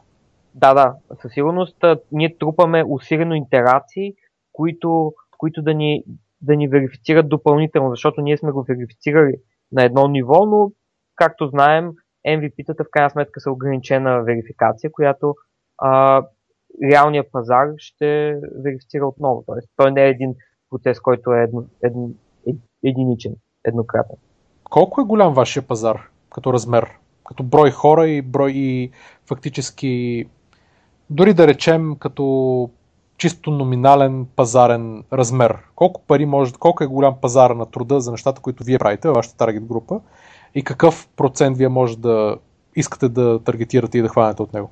В България или в... За България, България, да, България. Защото обикновено сайтове подобни на вашия а, има в много страни и те имат тенденцията да, да, да са с силен локален елемент, точно заради по причините, които ти посочи, че а, много често фактически едната му страна на платформата е B2C, т.е. безплатната част, за да дойдат хората да си дадат данните и да използват платформата, а фактически цикъла на продажбите е много по-дълъг от другата страна, за да, за да хванете примерно фирмите за клиенти. Тоест там, там ви трябва не те ви намират по имейл или по интернет, ами там ви трябва екип продажби, който да говори постоянно с фирмите, да работи с тях, да им обясня какви са предимствата, какво могат да направят. Е, Тоест не е нещо, което да продукт, който някой може да го разбере и да реши да го използва, ако си HR на голяма фирма, само базирано на нещо, което е на, на вебсайта, освен ако не е вебсайт като LinkedIn.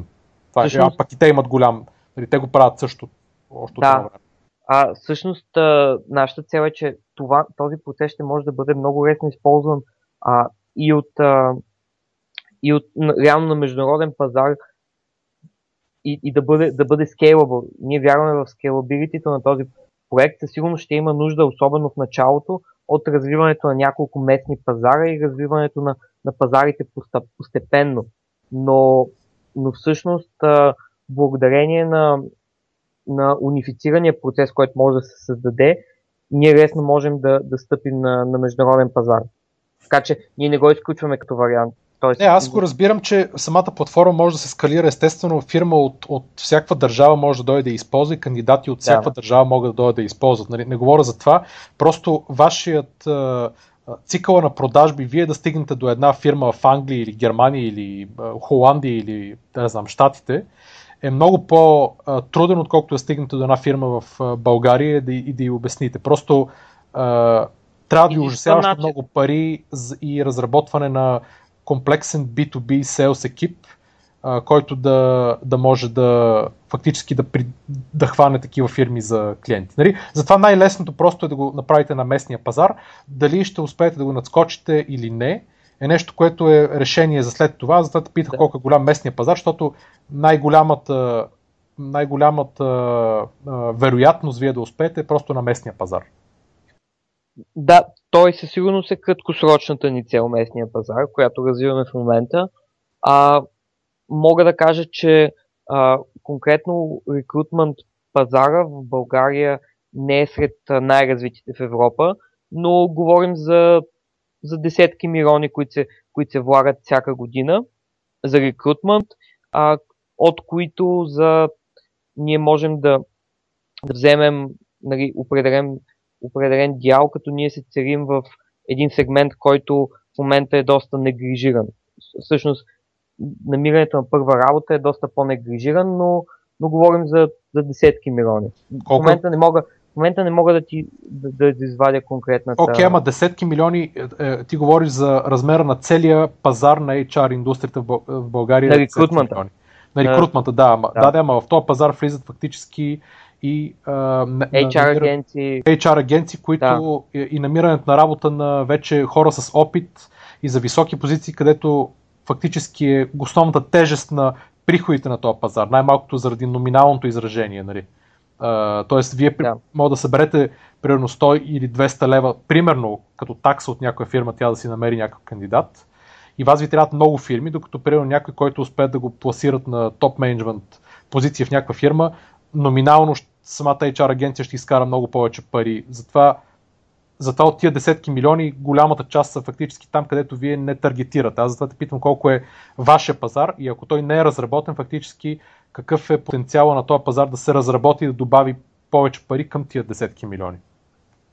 В момента не, не искам да се обвързвам с конкретни, конкретни цифри, които, които ти дам поради това, че не мога да, не мога да се сетя в момента и не мога да, да намеря толкова бързо статистиката, заради което се извинявам, че не се подготвих.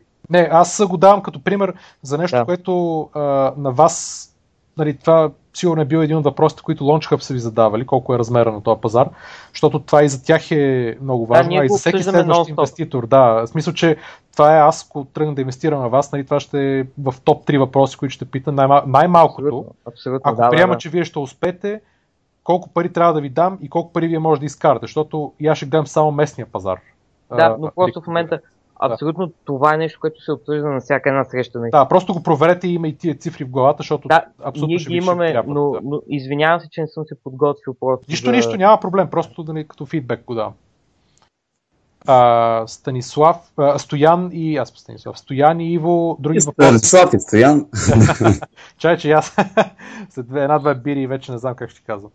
А, други въпроси към а, за Джобио от вас? Ами аз като цяло като коментар мога това наистина да, да дам, че наистина на глобално ниво това, което според мен се развива е колкото може повече предварителна информация да се подава към HR-ите и към наемащите работа а, и всяко едно, всек, всеки един инструмент, който улеснява целият процес а, би бил доста а, полезен и фирмите биха плащали за това нещо. А, така че според мен една, една, една платформа, която ако правилно се развие момчета постигнат целите, които се поставят, а, наистина ще стане един добър бизнес. Това ме е като овервю на нещата.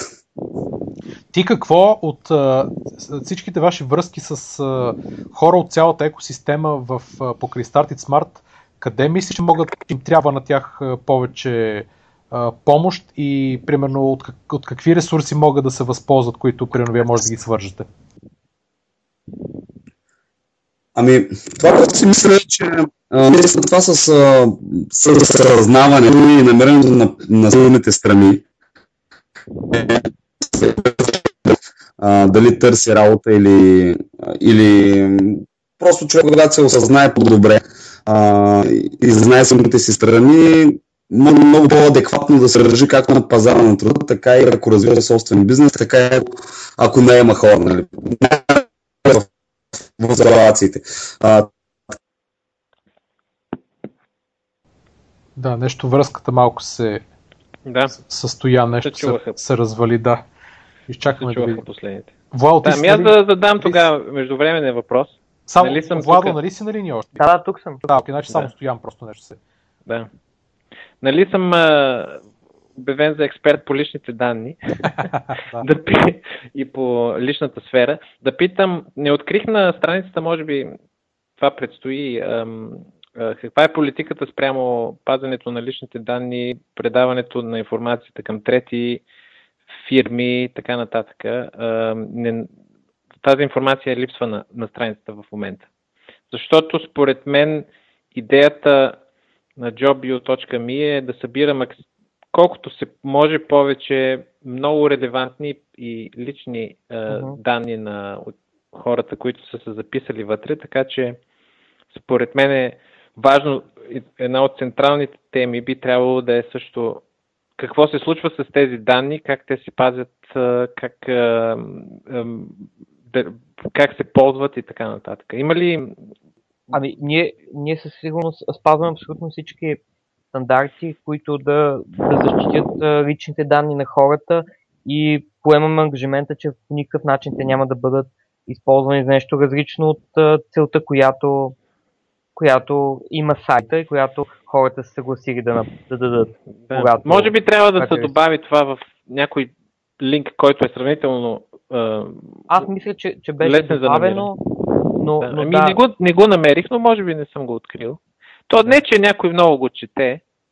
Нека да бъдем е, честни. Сигурно, това е, важ, това е важна а, тема. Но, да, но това е много, просто е важно и а, според мен е до някъде и социална отговорност а, темата да не се неглижира. Не, не, ние подхождаме много сериозно към темата и, и по никакъв начин не я неглижираме и поемаме абсолютно ангажимента, че данните на хората няма да бъдат застрашени по никакъв начин от, от, от който и да било. А, така че, ако, ако е пропуснато, със сигурност ще бъде, ще бъде качено като информация, но, но мисля, че, мисля, че имаше. Мисля, че е качено. Но ако не, ще бъде. Да, добре. Добре, ами ам, от мен докато чакаме Стоян да се, да се върне, че следващата секция и без това е с тях. А, да. А, от мен, а, освен комуникацията на вашият value proposition, мисля, че uh-huh. трябва наистина да, да я премислите, т.е. вие сте премислили, но да я демонстрирате много точно и ясно на сайта, независимо дали ще направите а, видео а, или някаква инфографика или с текст, а, ще стане тази работа. Просто да, да, да ни... Това мисля, че може би приоритет номер едно при вас, защото ам, най-малкото за да знаят, да не дропват хората. Да се намалите да. bounce rate, нали? за да, за да, да стане ясно кой защо би трябвало да използва сайта. Да. Май съм на линия вече. Да, точно така. Да, ами това е малко с комуникациите, явно има проблем. Не знам къде, докъде успяхте да ме чуете, значи, понеже аз говорих. Да. да, значи почни от начало. Аз това, което исках да, да, да разбера е, а, вие имате, като Started Smart, имате много ресурси на разположение а, и покрай преакселератора и иначе. Смисъл и а, хора от а, маркетинг и хора от визуализация и MVP, Value Proposition и Presentation Skills и Developer и така нататък. А, само да, да, да кажа на, на Владо, който трябва, сега пише, че трябва да, да тръгне след малко, а, с какво, какво примерно има от нещата, които те могат да се възползват и може да ги свържете, да получат някакви дори безплатни или платени ресурси, които спрямо нещата, които им трябват на тях да могат да използват? Така, ами, доколкото, доколкото виждам аз нещата в момента в тяхната платформа. А, първо, първо те трябва да намерят повече хора, които да се регистрират а, в, в а, системата и да тестват различните компоненти, които са заложили в самата система. А, с Smart естествено, че така имаме доста наблюдения върху, върху а, цялата стартъп екосистема и как се развива и с всички наши проекти. А, нещо, което което преди малко споменах, но не знам дали се чу, е, че според мен а, все повече стават стартъпите, които по някакъв начин нали, са взели финансиране или се бутстрапват и успяват да, да изкарват пари, които а, търсят читави хора да наемат. Нали, а, може би, ако някакъв съвет и фидбек бих дал, че Startup Jobs би бил един добър фичър в а, техния а, в тяхното портфолио. А, не знам дали, дали, Влади, не знам дали сте мислили по тази, по тази тема. И определено да. виждам все повече млади хора, които а, търсят себеопознаването и осъзнаването къде са най-добри и точно тази компонента, която е с тестовете, за мен е един наистина много, много важен фичър, който а, предлага вашата платформа. Окей, okay, мерси. идеята с Startup Jobs, между другото, е много, много интересна. Ние сме имали като мисъл и, и със сигурност и имаме в предвид за бъдеще, а, защото, защото е много интересна ниша, особено в България, където все още се развива екосистемата.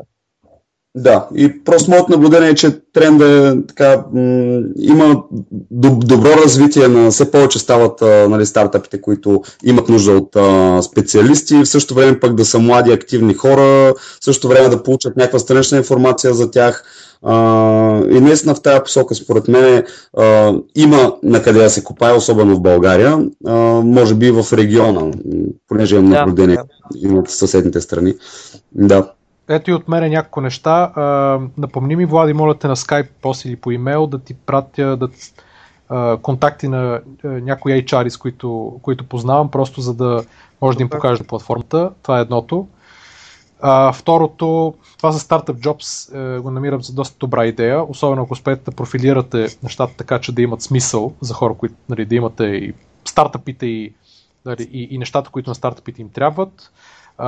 Свържете се, предполагам, че сте го мислили вече, само да го спомена, с а, примерно а, софтуерния университет, там където правят, нали, има за uh-huh. програмисти ресурси, тестове правят с, как се каже, хак FMI също правеха курсове, ако не се лъжа, с момчетата от hiredintech.com, които са пак българи са за SEC Live също. Те правят конкретно как да се... Те понеже са работили преди в, на места като Amazon, Google и Microsoft и сайта hiredintech.com е буквално с ресурси и тестове за хора, които искат да вземат интервюта в тия фирми, което на вас ще ви е най-малкото да споделите опит и да видите какво правят, ще ви е много интересно да. също. Да. Така че това нещо би ви препоръчал да, да направите. А, Chase Cloud правят, имат много добри цени за видеа, предполагам, че си чувал или ги познаваш, Стани Милев, а, за видеа, такива точно маркетингови продуктови видеа.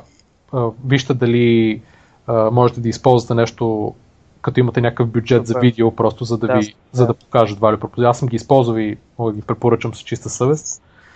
А, друго какво? А, да, просто да надявам се да успеете да съберете втори рунд на финансиране и да продължите да го разработвате проекта. Merci. И като имате някакви такива по-големи фичери, които сте пуснали или някакви успехи, ще помоля да, ни, да поддържаме връзка, да ни казваш, да може да ги вече в нашата традиционна рубрика Update за неща, които сме говорили, да ги, да ги съобщаваме там. Да, Какво да, се случва около вас със сигурност. И да ни гостуваш пак след време, като вече имате още да, Само малко да се потърся от, от днешния разговор. Е, не, аз се надявам, че ти е бил... Имаш нужда от една седмица долу. полезен. че ти е бил полезен. Тук със сигурност това, което искаме да направим е да бъдем максимално в полза, дори нали, основно чрез някаква, надявам се, конструктивна критика. Не, със сигурност фидбек е много, много полезен и много ползотворен за нас. Така че аз се шегувам за, за това. На мен беше много приятно да се включа и с, с удоволствие ще се включвам в бъдеще и да мога да ви представя всички неща, които в момента видяхме, че не са както трябва, да ви ги покажа как станали супер яко. Супер, благодаря ти много. Нашата цел така и така с подкаста е, освен нали, информативна, и да подпомагаме екосистемата и стартъпите както можем. А, така че, като имаш някакви, каквото и да искаш, въпроси, контакти, нещо, с което може да помогнем, въобще не се притеснява и директно имейл пиши, а, нали, както можем да ти помогнем. Да, благодаря ви много. Моля ти се, благодаря ти, Влади, за участието. Успех, и за... да. Мерси. Влади, ще държим връзка и с теб, понеже има какво да си говорим определено за бъдеще. Да. Сигурност. Да, ще поддържаме връзка. Благодаря ви, аз ще трябва да ви оставя съжаление. А, така че ви пожелавам приятна вечер и още по-ползотворен разговор и съм на среща и ще поддържаме контакт за всичко нужно. Добре, Влади, благодаря ти много. Чао, чао. Чао, чао. Чао. Така, ние продължаваме с а, Стоян, който трябва да влезе в вихара си сега и да ни разкаже как мина първи сезон. Загрява. Загрява вече с няколко бири, как мина първия сезон на а, съпунения сериал Преакселератор на Start It Smart а, българската, версия на, българската версия на Big Brother и Silicon Valley. Какво стана, как бяха тимовете, какви, имаше ли любовни драми, имаше ли е, успешни стартъпи, фалирали стартъпи, разбити тимове, някакви... така, ами, някакви, значи... разводи. Да, да, разводи смисъл пропусни всичко, което е политически коректно и мини към пикантните детайли, към това, което е наистина се случи, как мина демодея, от всичките идеи, кои бяха... Започвам, започвам от най-скорошното събитие и това е вчерашния демодей, който... Кажи за всички, как, кажи за всички как, какво беше вчерашния демодей и той беше края фактически на цялата на целият първи сезон на преакселератора. Точно така.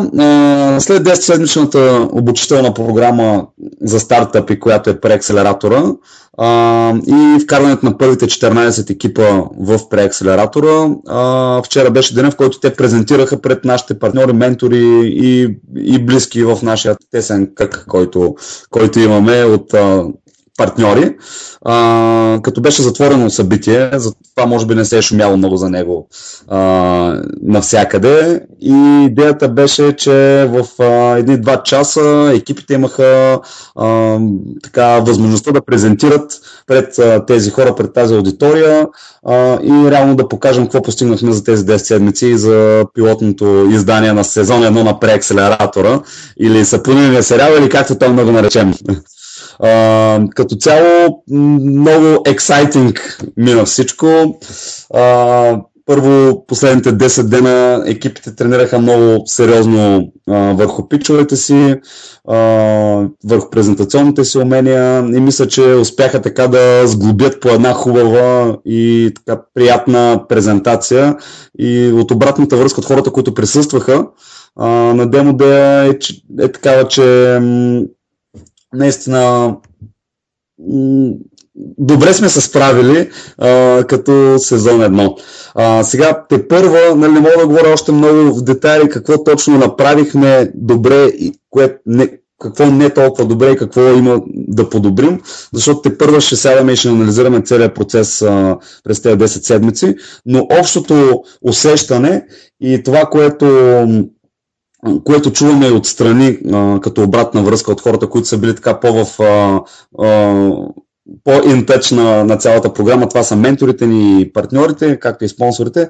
А, доста, са, доста бяха развълнувани от това, което видяха и наистина виждаме, че има смисъл от това, което правим. А, сега малко по-пикантни работи, а, не, по-скоро не бих казал пикантни, а, бих казал а, в, в процеса на работа естествено, че а, много от екипите пивотваха, а, други други а, променяха част от идеите си, даже имахме екип, който а, се отказа от идеята, започна друга, после се върна пак към същата идея. И в крайна сметка изкара нещо доста хубаво а, като концепция. А... Кажи, кои бяха топ 3 на най- най-добрите идеи или, да речем, по вашите критерии най-успешните, които биха да, ами, ами, точно, точно тук не мога в момента да го кажа, понеже а, целта не беше да, да ги правим в ранг, нали, кой е най-добър, кой не. А, може би може да се похвалиме с това, Добре, че... без ранг просто спомени няколко, които, са, а, ами... които имат най- най- така, най-обещаващи. Имаме имаме а, примерно medical, medical приложение и medical система, която е а, електронно досие, която е реално ако момчето Иван Летаков а, успее да, да го развие правилно в България, а, ще успее наистина да промени до голяма степен начина по който функционира и работи здравеопазването и процеса на, а, на, на здравната система като цяло. А, и много ще улесни а, клиентите и доктор, пациентите и докторите а, със, своето, със своето приложение. Имаме а, също така Wisecall, които правят а, наистина така подобряване в, а, в обажданията а, от гледна точка на това кога, кога ти е спешно и кога не чак толкова спешно дадено обаждане и може да решиш а, а, дали, дали това обаждане ти, ти е спешно и можеш да отидеш сега и да отговориш на съответния човек или, или да го оставиш за по-късно, понеже си в конференция или в среща. А, имаме също така м- fail story, което е нещо съвсем нормално. Екип, който се разпадна по време на програмата, но останаха също време пък в прекрасни отношения. Но пък взеха финансиране за друг, за друг техен проект, част от екипа. Нали, така, доста интересни и динамични бяха тези 10 седмици. Мисля, че мисля, че доста неща се случиха наистина. Още, още така, като като екип, който мисля, че трябва да се каже, това е екипа на Playmore. А, те правят мобилно приложение, с което виждаш а, хора, които спортуват около теб и можеш да се джойнваш към тях и да спортуваш с тях. А, те даже взеха и спешъл прайс вчера. А, Launch Hub си ги харесаха и им дадаха wildcard до Selection Day, следващ, а, Long Weekend, а, следващия път на Launch Hub, което също е нещо като новина нали, от, а, от Demo Day вчера. И, и така като цяло много динамично се развиха тези 10 седмици. Аз направо не, не усетих как минаха. Проведоха се, може малко като метрики, нали, в момента не мога да ги дам точно, но, но стотици къстъм интервюта, десетки пивот, пивота вътре в а, програмата от различните екипи. И наистина беше една симулация на реалната среда, как, как се развиват нещата при реалните стартъпи. И вярвам, че една голяма част от стартъпите в момента ще продължат и ще се развият като реални бизнеси и проекти. А каква част от тях фактически, т.е. те вчера презентираха пред uh, Launch Hub, пред... Ментори, партньор, менторската мрежа, която е, ако, ако отворите нашия сайт на преакселератора pre.startsmart.com, там може да разгледате менторите, а, отделно нашите партньори, спонсори, естествено пред фондовете, те са, те са дублират нещата естествено. А, пред Ланчка, пред Eleven, пред а, други хора, които бяха заинтересовани от това да видят едни стартиращи проекти и техните презентации. А, а в крайна сметка, при вас като... Значи самата идея на преакселератора беше а, той да докарва хората с идеи до там, те да могат вече структурирано да презентират тези идеи пред потенциалните инвеститори и да влязат в вече акселераторската програма. По какъв начин оценявате дали, дали това е станало или не? Просто вас като, като, като Start It Smart да, и като значи, за идеята за следващите сезони, които няма да са безплатни вече, т.е. от тази гледна точка. На първо място, ам, наш, нашата основна цел е да, а, да развием хората в екипите. А, едно от, един от аз и на предния подкаст, когато си говорихме, бях казал, че едно от основните неща е да видим хора, които искат да се развиват в стартъп а, сферата. Естествено, а, естествено гледаме и, и а, идеите и това какво, а, какво точно, какъв сегмент са хванали, какво м, искат да развият, какъв проект имат, какъв екип са сформирали а, до, то, в тая ранна фаза. И така че, ако говоря за, а, разделя на две, едното е а, всички хора, които бяха около 40 човека, а, в сезон 1, а, успяха да придобият тези знания и умения, които са им необходими дори утре да започнат коренно различна идея а, с а, други хора те ще имат този опит и мисля, че от, като обратна връзка мога да го кажа, че в момента успяхме да предадем това знание, базисно знание, с което а, когато започнат стартъп, а, ще започнат да, да работят по-лин, ще започнат да търсят кои са техните клиенти, да си говорят с тях, да изличат полезната информация от тях, ще, ще успеят по някакъв начин да развият продукта си по-добре, отколкото ако нямаха тези знания, които им дадохме. И съответно и бизнес моделите и знаят, разбраха, че е много важно това да сформираш правилния екип, нали, като, които бяха едни от основните неща, които искахме да, да предадем на хората. За мен лично успяхме до голяма степен да свършим работата. Естествено, че може много по-добре да надградим систем, програмата, но в момента успяхме да предадем основата, тези 80%, които са необходими ам, от знанията, за да, за да градят нагоре. А как а, мислиш, фактически, ако би сравнила преакселераторската програма с един стартъп уикенд, а, изключвам образователната част на програмата, просто mm-hmm. като хора с идеи се събират и крайният продукт е нещо, което да бъде презентирано пред потенциални инвеститори и съответно най-добрите идеи а, финансирани. А, как оценяваш, а, в смисъл, каква е разликата между едното и другото, понеже вашето продължава 10 седмици, и, а пък другото продължава 54 часа? Да, ами даже така сега много пресен опит от миналата седмица, от старата по уикенда, Точно, да. а, в който дори дадохме награда на един от екипите а, влизане в преакселератор сезон 2. Кой екип е това? А, TK беше екипа. А, те бяха доста хора, 6 човека мисля, че бяха, а, но, но правиха приложение, което е свързано с това през мобилния телефон да си плащаш билети за градски транспорт и всякакъв тип а, билети. А, та екипа им беше TK и а, понеже организаторите на Startup Weekend са ни добри приятели, а, работим по различни неща заедно и а, общо взето казахме, че ще дадем и ние така един, една награда за Стартъп Уикенда, точно заради това, че Стартъп Уикенда за мен е преди преакселератора. Тоест, а, на Стартъп, Стартъп Уикенда е едно 54 часово нали, изживяване, което първо е наистина супер фън. Второ, се срещаш с много хубави хора, получава се една много приятна атмосфера, а, но за тези 54 часа ти освен някакъв абсолютно бейсик прототип на, как да кажа, смисъл, а, научаваш доста неща, но, но след това, това е, а, говорили сме си с а, Вика Стоянова, която е българка, между която отговаря за Европа за стартъп уикендите. Говорили сме се, че много, много неща след стартъп уикенда просто угасват. Нали? Тоест ти го правиш за тези 54 часа заради експириенса и заради, заради приятното изживяване тези 54 часа. След това обаче хората не продължават да работят по, по идеите си. А, докато, докато преакселератора е, е нещо, което е доста по... А, имам предвид... А, той е първо, че е 10 седмици и ти 10 седмици от живота си, ако решиш да, да инвестираш в нещо, а, това най-вероятно ще тър, търсиш устойчиво си за бъдеще.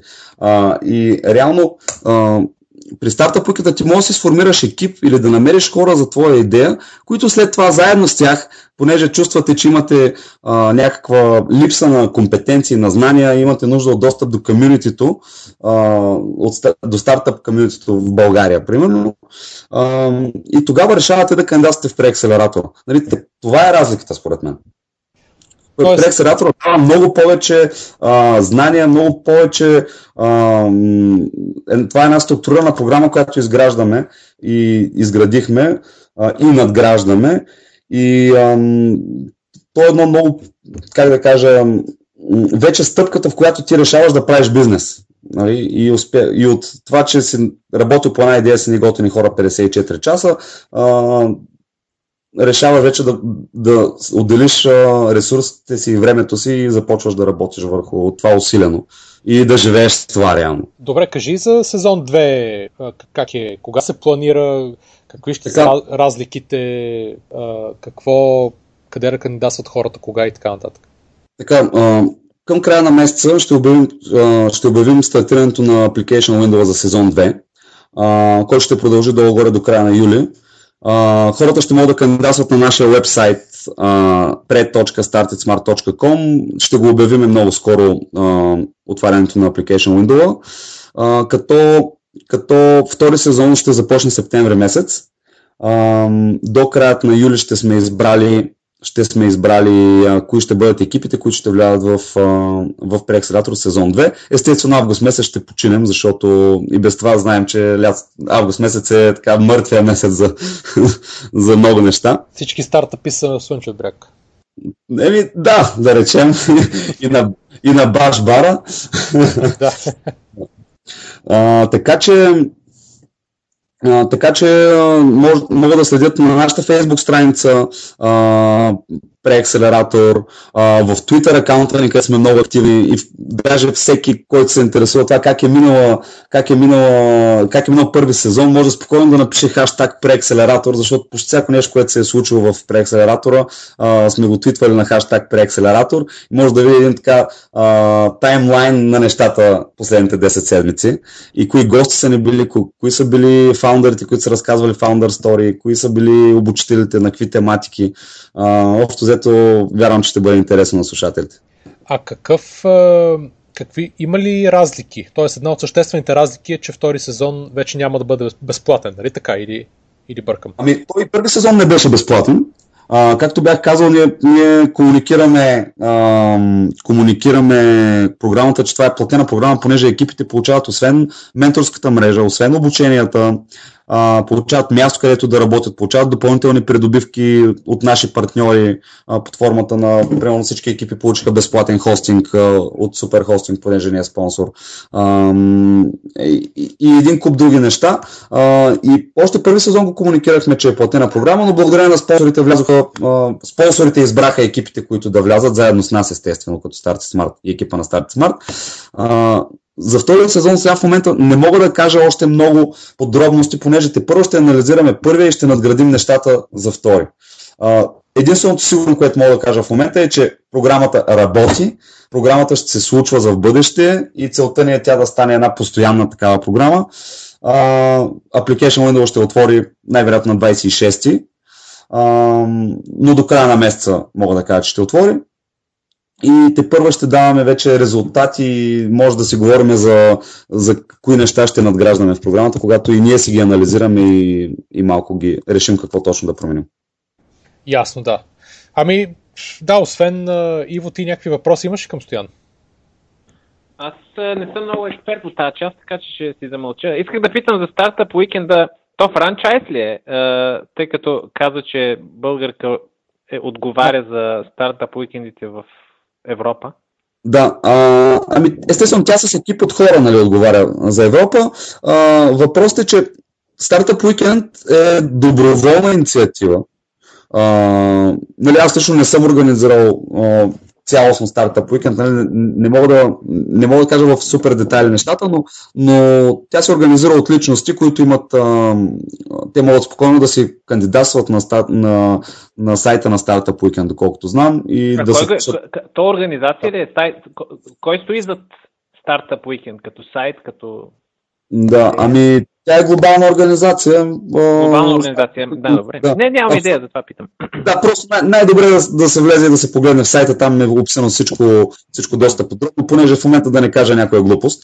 А, пак казвам, нали, не съм, така, все още не сме а, Помагали сме в организацията на Startup Weekend, но нали, не, мога не мога да говоря много в детайли. Просто на сайта има абсолютно пълна информация. Това знам много добре. да. Ясно. А, даже ще ходим на 30 и на, между 30 и 1, 30 май и 1 юни има стартъп уикенд във Варна, а, където ще ходим като ментори с а, Петър Шарков и Ралица Гребенарова от Start Smart. та, наистина е доста интересно там и наистина се срещат много хубави хора. М- така че и оттам може да дадем а, информация като свърши. Добре, окей, чакаме с нетърпение и ние ще обявим в кога започва апликационния прозорец и в общи като имам повече детайли за втория сезон. Благодарим за подкаста, така че всеки, който слуша, да проверява и да се абонира, ще да кажа, за хаштаг преакселератор. да, Да. да. Това е там, човек може наистина да види абсолютно всичко, което се случва и да преживее по някакъв начин програмата с, на хаштага. Изобщо живота в Twitter. Точно, точно. Добре, окей, мерси Стояне, благодаря ти. Остани на линия за, до, до края на епизода, защото Да. ако, ако е, искаш да взимаш участие в другите неща, които ще, за които ще говорим. А, ние минаваме на там. А, имаше едно-две интересни неща. Също са повече, повече ден, но само на едно нещо искам да се спра. А, беше една а, една статия, за която говорих, за която а, една статия от Източна Европа, всъщност за един словашки стартъп, ако не се лъжа, слов, да, словаци, а, не, всъщност естонски, естонски а, който като говорихме за хидропоника и аеропоника преди два епизода, ако не се лъжа, а, ставаше въпрос, че имаше един такъв стартъп в а, мисля, че в на Eleven последния, последния Да, прозорец. точно така. Нали така беше? Да, Да. И има един а, естонски стартъп, който вече от известно време функционира, който прави аеропоника и е много интересен, защото а, фактически продава а, нещо като сакси, които са технологична система, а, в кои, заедно с семената и човек да може да си гледа в къщи зеленчуци или цветя. С това е интересно, но фактически него не му трябват а, не му трябва да ги полива, не му трябва нищо. Просто си купува системката и си слага семената вътре, заедно с съответния, той е нещо като тор, който е специален. И вече лампата, която е също разработена от тях, го кара много бързо да расте и фактически може да си засади един томат или там някаква маруля и да я, когато стане тя, да изеде. А, много интересна е историята и на фаундъра. Те, той ги нарича умни сакси. А, да, умни сакси и фактически а, имат доста силно финансиране. А, той го прави от няколко години. Спечелил е през 2009 година едно от естонските най-големи, от най-големите а, такива състезания, малко като реалити състезание а, за бизнес планове а, и които се продават и по телевизията. Казва се Brain Hunt. А, и е спечелил 250 хиляди естонски, естонски крони, което в момента не знам точно колко евро са, но нали, някакво финансиране. И след това започва да разработва системата и в, заедно с софтуер и хардуера. Интересно, че самия човек, основателя, той не е нито градинар, нито софтуерен инженер, ако не се лъжа. Той беше, ако не се лъжа, нещо като оперен певец или нещо такова. Беше някаква странна, някаква, странна биография имаше, но технологията, която той чете, идва от, от НАСА, където са разработвали аеропоника за, а, нали, за приложение в, на Международната космическа станция и на изобщо. защото не е чел 2000-та година още е от бан разработката, която аз видях в... в Така ли? Не, буквално видях аеропоника за станцията Мир. Разработка на бан, така че ако съм в София и съм а, ориентиран към хардуерни стартапи, бих се обърнал към тях. Не трябва да подценяваме бан. В смисъл, това Не нещо е летяло in space. Буквално, както вие казвате, in space. In Само, space. че не, само, че без никаква ирония. В смисъл, абсолютно буквално. Аз тук искам я да се включа само и да кажа, че пред Started Smart преди два месеца подписахме официален меморандум с БАН а, за цяла България. А, точно за това да, да започнем да работим малко повече с тях и да, да а, хубавите потенциални научни разработки, които имат доста бизнес а, стоеност, а, по някакъв начин да ги свързваме с хора, които а, пък са по-бизнес ориентирани и да се получават така интересни синергии. Е, така исках да го спомена сега. Браво, това е отлична новина. Поздравявам ви за това, защото и в този подкаст съм слушал един от първите епизоди, не малко ирония спрямо бан, сякаш там са някакви човекоподобни е, работят. Това че, са, това, че са много зле финансирани, е, не значи, че е, няма много интересни хора, които се борят с скрилене трудности, нещо да свършат. Сега има всякакви хора, разбира се, Но а, не е за подценяване, да. Тая оранжерия, те изглежда общо взето като тази смарт саксия, само че нали, оранжерика с, стени, с стъклени прозорчета от всички страни и вътре беше показано как растат растения. Не разбирам защо саксията се казва смарт. В смисъл, кое е смарт на саксията? Има Ами, като, тя фактически целият като умна модел, бомба ли е или нещо по... значи, целият модел се нарича Click and Grow. Да. Да, Аз мисля, е- че може да е, може да е следиш от- по интернет, така ли? Не, не, не, да следиш на как да расте домата през мобилно приложение. ти си го държиш фактически на... в кухнята и тя е една като саксийка. Сега ще ви пусна линкчето, да го видите. А, и а, той има и на, в самата статия има, има Да, картинки. съм го отворил линка. Да, да, значи там има фактически това, което се купува с семената, които стоят в специализираната а, тор или почва и а, само се добавя вода, доколкото виждам. Всичко друго расте само и това по-бързо и фактически идеята е, че а, те нали, твърдат, че произвеждат по биологично изчистени, а, нали, примерно, марули от това, което би си купил на пазара. Това, е- И си ги това е правиш малко... Това, освен, че ще, ще е по-пресно със сигурност, а, сякаш марулите в а, Холандия не са на аеропоника пораснали. В смисъл, според мен е едно към едно същото. Имаш предвид, че Само, че- на индустриална вече, на индустриална. Ми, разбира се, да. То това е аеропоника и хидропоника е индустриалният начин да, да най-вече за марули. Може би и за лалета, подозирам и нещо под- подобни неща в Холандия, но, но това, това е класиката. Така че дали ще е по-вкусно, малко се съмнявам. Ако не го е гряло слънце, тр- трудно ще е по-вкусно.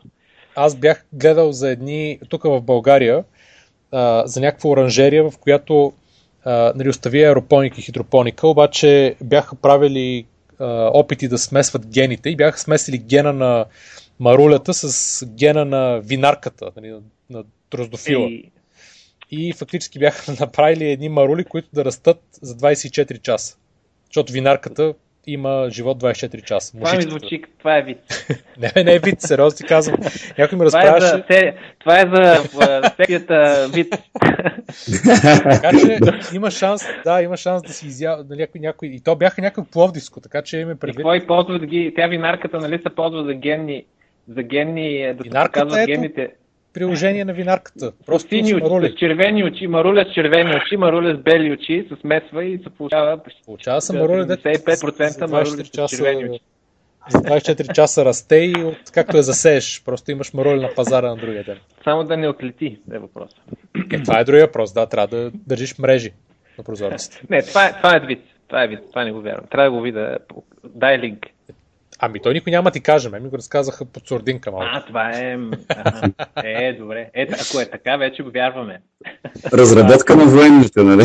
Не, не, беше, беше някакви, е, някой беше ходил да, да превежда на съответни чужденците, които са собствениците на там на оранжерията и оттам Да. беше тръгнал слуха. Но е, в смисъл, че да знаеш, е, не знам, в бан може да ги питате стояне дали може да се смеси ген на маруля с е, ген на винарка и да се получи маруля, която да расте за 24 часа без да излита. И да пие вино, нали? Която... И, и като изцедиш да изцежда вино, точно така. Чатрума, Там всички чатрума, Да. Чатрума обръща внимание на очевидния факт, че хидропоника и аеропоника най-вече се ползват за отглеждане на марихуана, но То- точно то, така, да. смисъл, то няма смисъл да се споменава, нали, според мен. Да, да, това е, мисля, че 90% от пазара е само за такива. Особено за тези, които са нали, не големите индустриални размери, ами тези, които са, да ги наречем, любителски. Трябва тази смарт, смарт таксията трябва да я направят така, че да се самоунищожи, самоунищожава, ако полицията се приближи. Трябва да се самоунищожи. Да, да, да. Какво става, ако смесиш гена на Click and Grow и гена на Snapchat? Така ли? Това е отделно, да. Значи ние можем да доразработим саксията като старт смарт секция, нали? примерно. Смарт секция, точно така. Аз мисля, че Snapchat трябва да направят специална специално API за Click and Grow смарт саксийката, в момент в който пуснеш едно съобщение и вътре да се да убива всичко в саксийката, ако наближи. Но идеята е, че да, бизнес модел има интереса между другото, понеже те продават саксията веднъж и след това вече ти продават само консуматива. Нали? Това е което е. Значи те имат доста инвестиции вътре, веднъж 250 хиляди евро, после милион, а, милион и 300 хиляди евро допълнително през 2013 година, т.е. това е нещо, което има приходи вече. И бизнес модела е на типа на жилети Неспресо. Неспресо така погледнато. А, и а, в смисъл, очевидно... А, продават, продават такива... Консуматива. Продават консуматива. консуматива да, да. Купуваш си е, веднъж... Добре, хитро, да. Хитро е, да, определено. Нека всички да погледнат сайта, много, много готино изглежда. И е точно направен за, за, нали, за любители в къщи. Ей, гледай какво чета тук. Какво? Бан разработва оранжерия за Марс. От това е от 15 април 2014. Това е явно възроден проект. Ще има, ягоди, чушки, ще има ягоди, чушки и домати.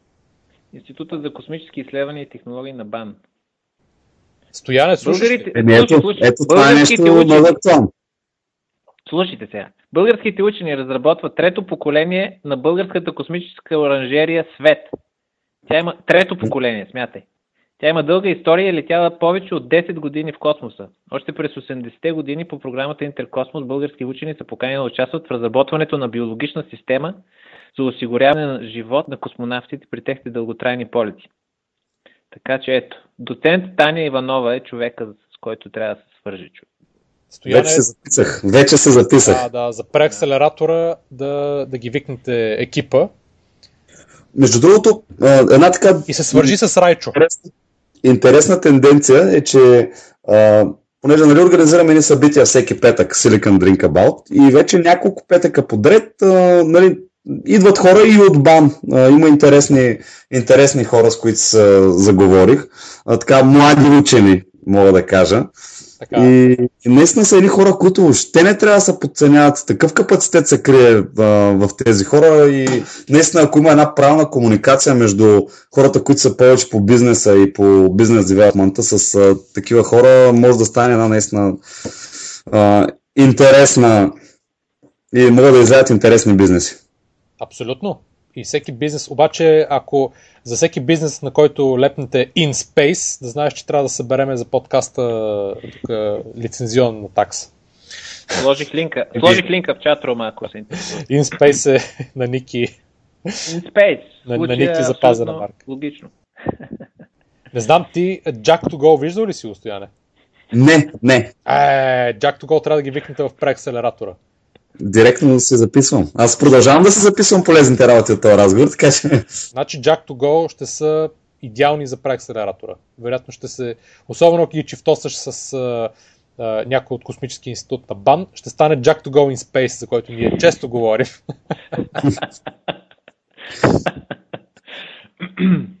Ще ги проверим, да. Провери, провери, да, провери.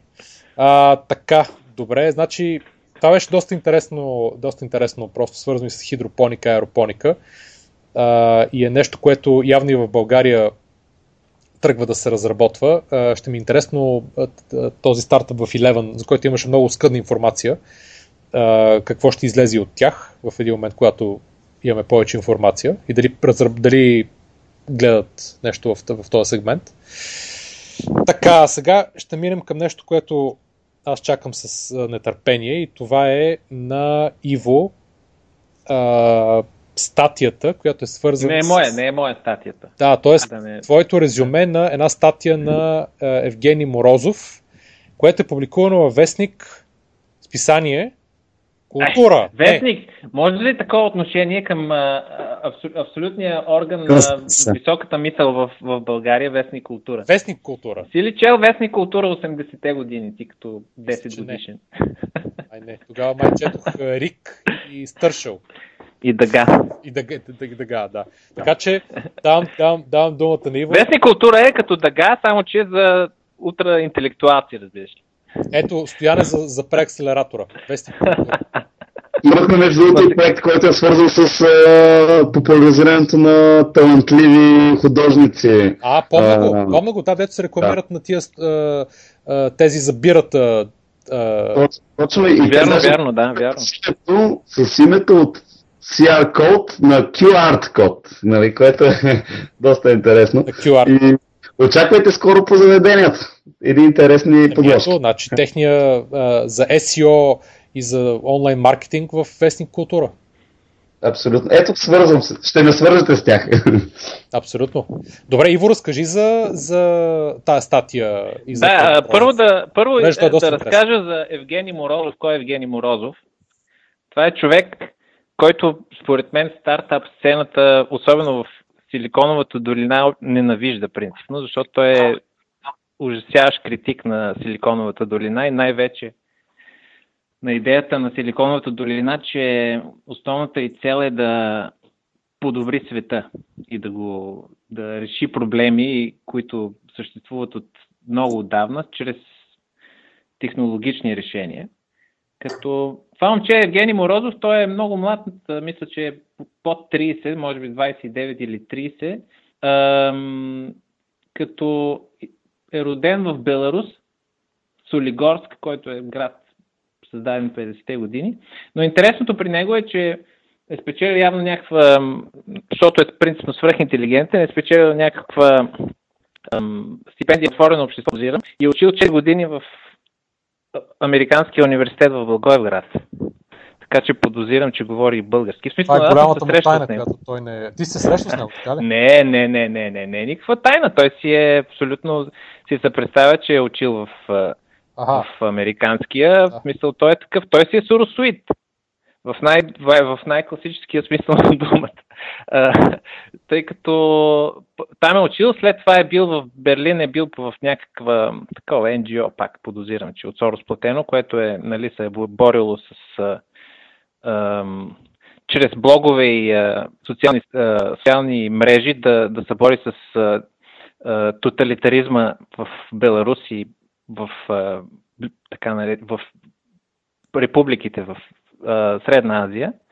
Но от- оттам е видял, че нещата са малко по-сложни, отколкото се представят, нали, че Twitter ще освободи света и Facebook ще освободи света и е написал книгата The Net Delusion, която е на тема дали интернет е такава чак, чак толкова голяма а, сила за свобода и демократизация, както вие обичате всичко да демократизирате в, в, в подкаста. Да, ние Дали това е наистина подкаста. факт и, и дали не е от друга страна точно обратното, че е, евентуално може би а, а, чрез интернет, чрез тоталното, възможност за тотално наблюдение от страна на държавни агенции, но и фирми, големи фирми, най-вече огромните фирми, като Facebook, Google и, и подобни, а, и технологиите, които разрешават дори и на малки ам,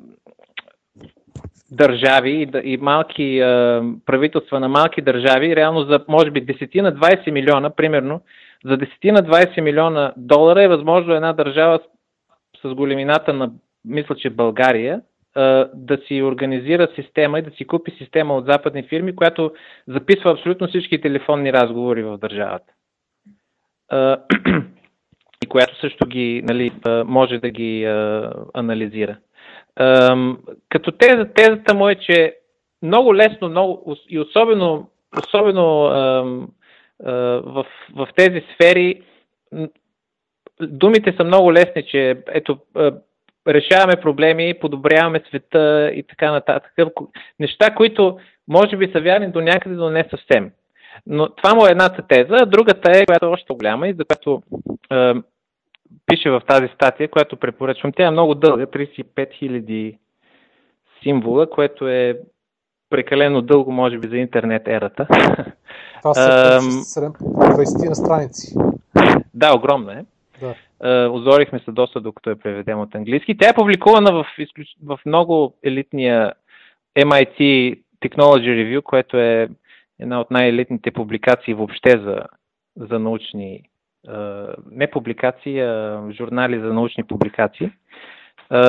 И в която той разказва и анализира реално проблема с, с личните данни от гледна точка на това дали демокрацията не е заплашена от тоталното освобождаване от лични данни, от тоталния контрол, който е възможен да се получи чрез алгоритми, алгоритмична регулация, както го нарича Тим Орайли, например. И тезата му е, че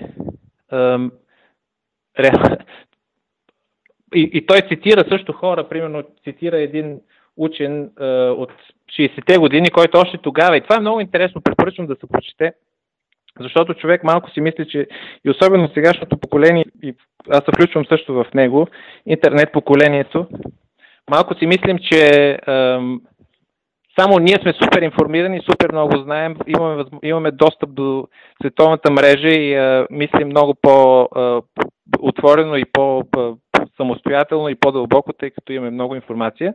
Но той там цитира примерно един учен от 60-те години, който още тогава абсолютно назовава всички проблеми, които в момента имаме с личната сфера. Тога, а, и с общо взето дори с клауд компютинга, тъй като на времето 60-те години е, ситуацията е била подобна като сегашния клауд компютинг, където по-големия процент от данните са в, реално в едни големи конзоли някъде, не конзоли, а големи системи, мейнфреймове са били а, а, и са били достъпни само чрез конзоли.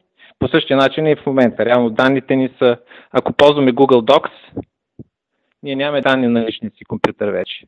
Те са в, на едно друго място. Ние нямаме абсолютно никакъв контрол над тях. То това не е ли идеята фактически на, на т.е. улеснението на целия а, нали, cloud, което е новата дума за просто за хостинг и да си държиш файловете някъде не при теб, че ти само си дай данните, няма никакъв проблем, ние ще ги пазим за теб.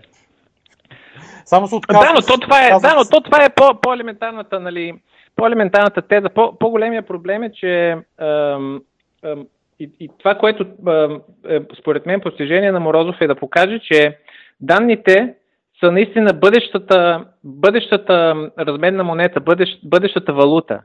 Тя е в момента до някъде е валута, тъй като ето ние плащаме чрез данните си да ползваме доста добра услуга, каквато е Gmail, например. Без, абсолютно безплатно да ползваме изключително добра услуга, каквато е Gmail или общо взето всяка друга услуга, която Google предлага. И не само, а, да, и не само Google, ами фактически да. всеки, който вече... Да, да, разбира се. Но това е още съвсем една много ранна фаза, която, ам, която е все още много примитивна, тъй като нали, в момента системата е такава, ние си даваме данните, ам, тези големи фирми ги ползват да напаснат най-възможно подходящите реклами, базирано също на а, алгоритми и по този начин нали, те, те печелят парите си.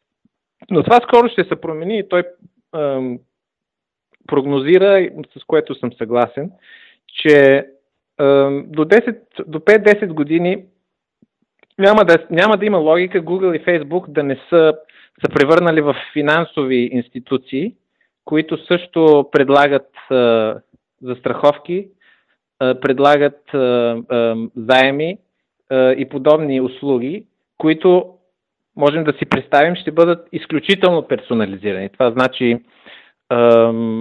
тъй като те знаят изключително много за теб, за тях ще е много по-лесно и много по-ефективно да ти предложат, да кажем, застраховка или премия на застраховката, която е напасната на, точно на твоето лично твоята личност, твоята лич, твоя личен профил. Ако си способен млад човек, който е здрав, има пари, интересува се от политически коректни неща, не изглежда рисков за алгоритъма, със сигурност ще получиш доста по-добра оферта за застраховка или за заем, отколкото жена с две деца, самостоятелна, която работи може би на две работи и а, а, едва свързва двата края. Ама, ама какъв е, какъв е проблем да всичките тия лични данни да ги има в, а, да ги имат фирми като Facebook или Google или други подобни а, и да ги използват, независимо дали за в момента за таргетиране на реклами или не. Тоест, какъв е за обикновения човек, който дори да ги има тия данни някой друг, него какво го бърка, До, какво го бърка за, живота? За единицата човек примерно за отделния индивид, проблема с следенето не е толкова голям. Много хора си мислят, че проблема е, окей, те, или, или пък си мислят, че не е проблем, защото казват, окей, дори добре следят, но аз съм напълно безинтересен. Каквото и да ме следят, няма никакво значение, тъй като какво има да следят, нали, какви, какви смс си пише с а, приятелите, а, някакви шигички, нито съм терорист, нито съм никакъв, не е проблем. Това нека да си има следят. Но това не е основният проблем. Основният проблем, както казах, е, че а, а, има риск а, обществото да, да се стратифицира още повече. В момента, в момента така или иначе а, ножицата между бедни и богати хора, които имат и които нямат, се разширява. При, при, едно, абсолют, при една абсолютна прозрачност, това само ще се увеличи, няма да намалее. И реално проблема става от съвсем оптимизиращ, тъй като идеята на почти общо цето целият common sense в Силиконовата долина е, че всичко трябва да се оптимизира. Политиката трябва да се оптимизира, government 2.0, всичко трябва да е електронно. Ето в България се казва, нека да има електронно гласуване на всяка цена, какво ще ходим до урните гласуваме, това е пълна глупост. Но погледнато по, по-глобално и по-исторически, не всичко има нужда да се, особено политически погледнато, не всичко има нужда да се оптимизира. Примерно гласуването с бюлетини може много лесно да се оптимизира чрез гласуване в интернет, но примерно тайната на вода ще изчезне. Или поне шанса да има тайна на вод със сигурност ще изчезне. Което води до абсолютно изкривени резултати. Тъй като една а, опозиционна неудобна партия, за която хората може би дори се срамуват да гласуват, или под претек, или по натиск нямат право да гласуват, никога няма да бъде избрана. Също, основен проблем, примерно е при така наречения, това, което дават в Minority Report. Гледали ли сте го филма? Да, да, с последната да разбират какво ще направиш. Pre-crime. Точно така. Pre-crime, така наречения pre-crime. Алгоритмично един вид се, се измисли това нещо и те хващат за престъпление, да. което тук що ще извършиш. И това общо взето въобще, вече въобще не е научна фантастика. Е, много... Е, ще стане в момента, в който а, вече има прекалено много данни или фактически чипове в а, главите на хората, които да правят уж други неща. Не, дори няма нужда от чипове. То това е проблема, че а, до голяма степен а, осланието на алгоритми води до това, че а, ще, мога, ще може само чрез... А, то чипа е твоя смартфон, ти нямаш нужда от по-голям чип чрез, само чрез твоя профил, а, от който смартфона ти рисува за теб, може алгоритъма да те включи в някаква група, която е, да кажем, или рискована, или не рискована. И по този начин, а, а, оттам нататък, а, вече ти си влязал в тази група и много трудно можеш да излезеш оттам. А, тъй като алгоритъма не е, а, а, той не, не подлежи на гласуване, той не подлежи на промяна от, от страна на, на тези, които биват оценявани. И това е малко, може да се върне малко и към Джобио реално, тъй като а, но, нали, проблема е тук, тук е много по-малък при всички положения и затова казах там, че е по-добре да е а, тестовете да са наистина за неща като умения, които могат да бъдат оценявани, а не нещ, софт неща, като окей, този човек е добре организиран и този човек не е добре организиран, защото сложен един път в, в такава, в един такъв, една такава категория, без ти да знаеш и без да имаш изобщо право да го промениш, ти си оста... може да си останеш там. И а, това, това води до една степен до абсолютно закостеняване на обществото, невъзможност за социална мобилност Второ, при престъпленията може да доведе до там, тъй като оптимизираме всичко до такава степен, да кажем, нали, идеята е да се оптимизира, може би най-добре е да оптимизираме нещата до там, че въобще да няма никакви престъпления. Това звучи страхотно. Но вярно, така ли е? тъй като общо взето социал, социалното развитие, например, ако вземем движението за човешки права от 60-те години на черните в чернокожите в Америка, нещата, които са правили тогава, са били извън закона. сега са прияти за съвсем нормални, но тогава законът е бил такъв, че примерно черните седат от задната страна на автобуса и ако ние един стартап създаде един смарт автобус в момента, който чрез абсолютно може да планира във всеки момент кой кога влиза, как влиза в автобуса, къде може да седне и къде не може да седне. Реално ние не можем да имаме развитие и разбиване на закони, които не са логични. Което може да доведе буквално до абсолютна тирания. И заради това тези теми са много важни за, за обсъждане и обмислене и в тази статия много по-добре от мен са обяснени също. Затова я препоръчвам. Това ще го броя и за твоята, за твоят, твоята препоръка към епизода. Да, да. Статията е много дълга, но изключително дълбока и, и, и там се вижда, че по някой път сме прекалено арогантни, наистина. И си мислим, че толкова сме информирани и толкова знаем. Тя, до някъде е преразказ от тези две статии на двама учени. Един е американец от 60-те години, а другия е немец от гръцки происход от 80-те години, които, точно говорят на тези теми, които са просто толкова актуални, толкова очудващо невероятно актуални, че направо човек може да се засрами наистина. но а, тъд, прочетете я, препоръчвам я. И относно препоръките, аз имам други, друга препоръка, малко по-забавна. За днеска, нали, е TED, имало е TEDx BB. Не сме стигнали още препоръки. Добре, добре. Е, сега искам да, да мина само през а, а, набързо през а, едно, един друг линк, който ти ми беше пуснал, който е такъв, а, за... малко да сменим темата към, към нещо по-смешно. Не, но а, между другото, а, аз бях пуснал един друг линк, който е също интересен. За, на, за, и темата беше там за, за това, че ако си успешен, след това ставаш още по-успешен. Нали? Той има една, в, в, в, в Германия го наричат ефекта на Матей, защото има такъв цитат в Библията, в който е казано, на който има ще му се даде, на който няма ще му се отнеме и това, което има. И, а, в, а, и това, което са тествали а, учени в Англия е как се развиват проекти в Kickstarter, ако в самото начало те ги засилат с примерно някакви нали, някакви суми в началото им се дадат на някои проекти, а на други не.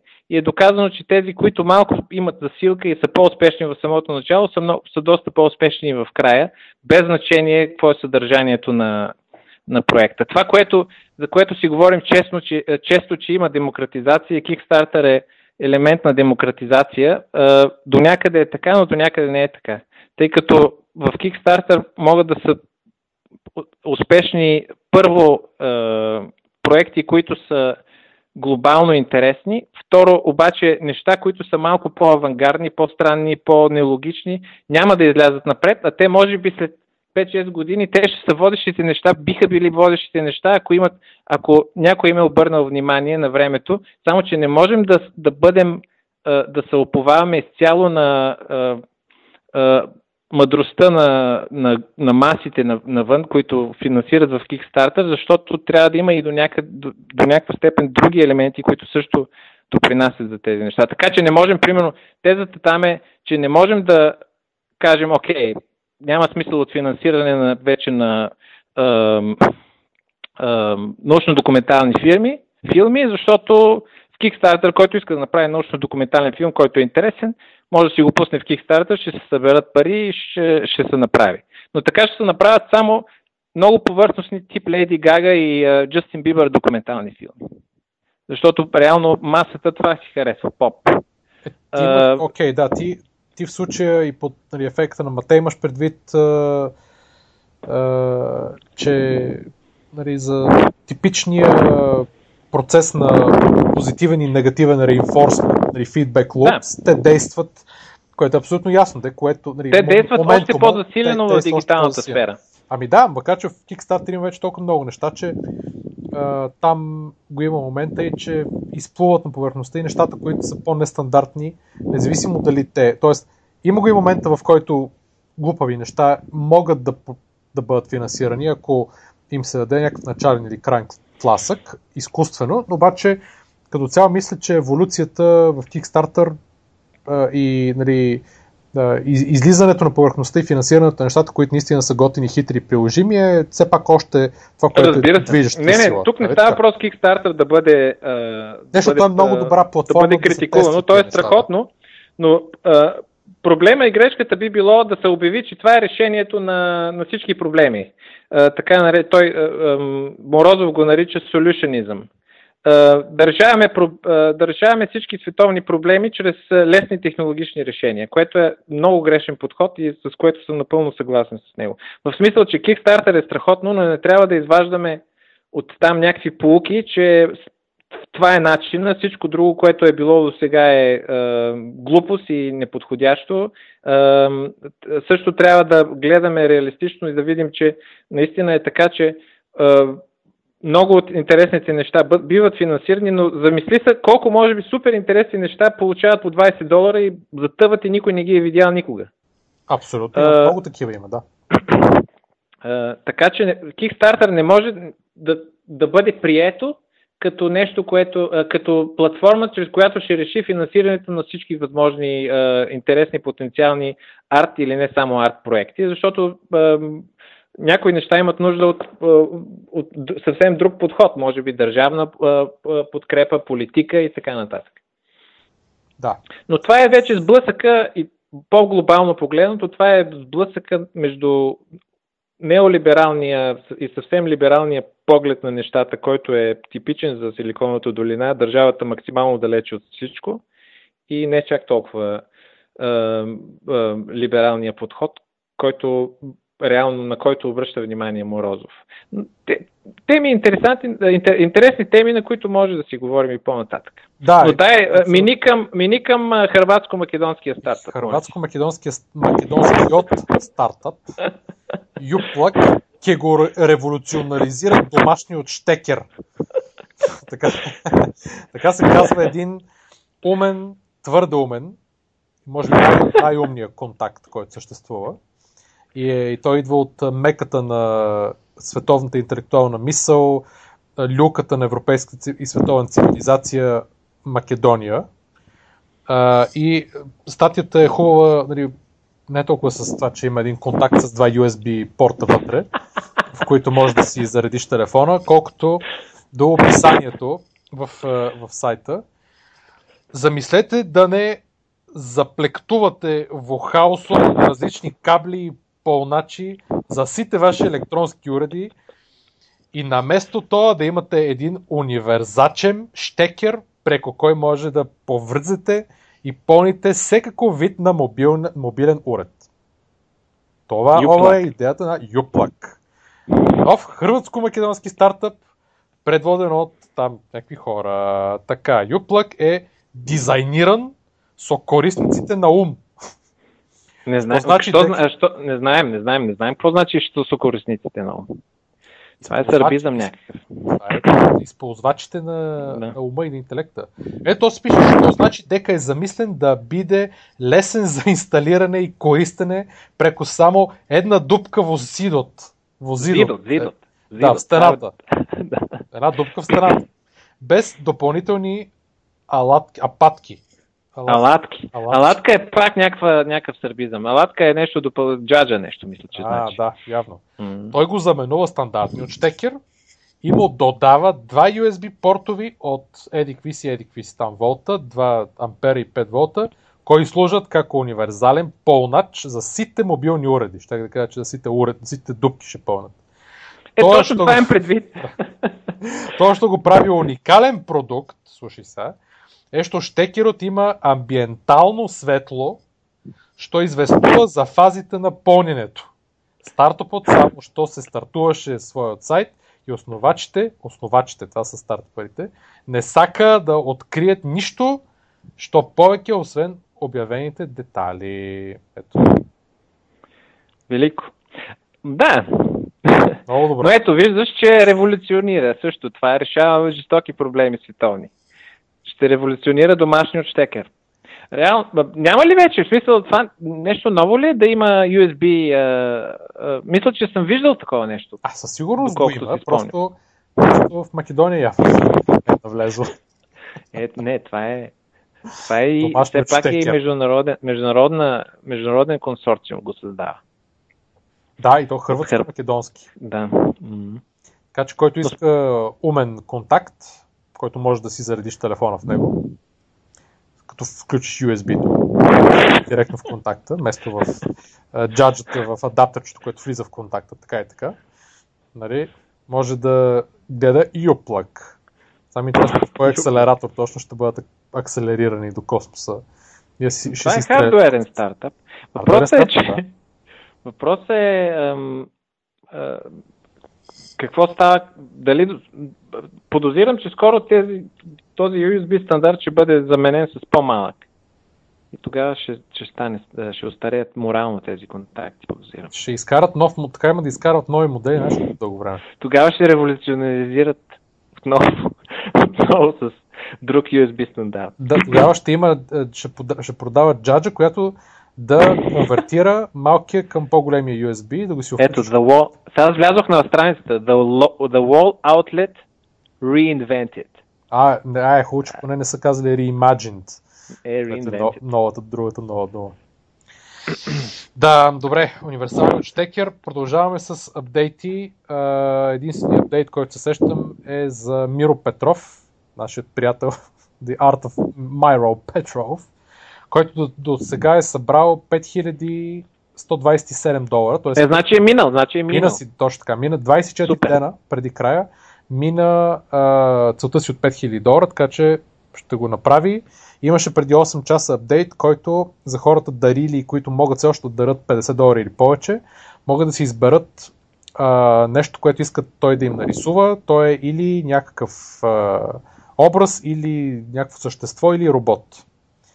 Това е допълнително по избор. Сега той ще решава точно какво, но да му кажат едно от трите, което те е А малко вие получавате ли тези неща? Нали сте, нали, Ние вие сте дадохме участвали? 40, ако не се лъжа, май за стандартния. Трябва да помислим дали да не дадем още 10. Ще обсъдим на оперативката с Ники, да дадем още 10 и да си поръчаме а, нещо специално за, да, за подкаста, примерно, или нещо. Е, ми да, то даже е вариант това. Да, да, абсолютно. Така че ще го направим това нещо. Така че това е апдейта, а, за който Браво. слуша и иска да го направи Миро Петров. Явно ще има да рисува бая време. А, защото има 124 фондъра на Indiegogo, което не е малко, много хубаво. Така, минаваме към shoutouts и имаме един шаутаут към нашата редовна вече слушателка Лили Грозева, която а, има един блог, който е бил блог и в момента е нейният бизнес. Тя е такъв one, one girl show, ако може така го наречем, за SEO тестинг и оптимизация за различни фирми и сайтове прави тя. Като консултант, а, allviaweb.com се казва сайта, погледнете го. А, понеже ни е една от любимите фенки и така ни слуша и ни дава идеи и фидбек за нещата, които правим. Дори ще опуснем сега в чат рума да го видите. Шаутаут, имаш ли някакъв шаутаут да дадеш? Преди да намираме към препоръките. Аз имам препоръка само. Добре, препоръка. Значи минаваме към препоръките. А, кажи ти твоята, за да мина и аз след това на, на една. Видях, че има днеска TEDx, TEDx BG. Днеска, да, той вчера и днеска ли Да. бил или само днеска? Да. И тъй като съм, нали, аз съм напук на, на, на обратно на всичко, Така. имам препоръка две видеа, а, които малко разкостват а, концепцията за TEDx, която и TED, която въобще, на мен лично въобще не ми харесва. Едното е комично, а другото е съвсем сериозно и обяснява защо TED е вредно за цивилизацията въобще като концепт. Защо, я кажи? Защото предлага плацебо политика. Пом- Идеята, помниш ли с Кони? Имаше преди две години Кони. Е, Някакъв такъв е, За този- warlord там. Диктатора Да, в лорд- Африка ли, за който имаше... Той не е диктатор, той е там по джунглите нещо. Хубаво, да, окей, племенен вожд. Престъпник някакъв, ужасен престъпник, да. да. И е, решението беше е, чрез глупаво вирално видео ще се преборим с кони, което продължи две седмици, целият интернет бух, бухтеше с тия глупости и свърши и то кони все още си джитка насам там, обаче всички бяха много inspired, нали, да се борят срещу child soldiers и така нататък. И е, е, това е въжи за много други неща, особено за по-научни теми, тъй като в TED много от нещата, които се представят там, до голяма степен представянето е много по-важно от съдържанието и основната идея е да бъдем inspired, каквото, каквото, каквото и да значи това, нали, да бъдем вдъхновени.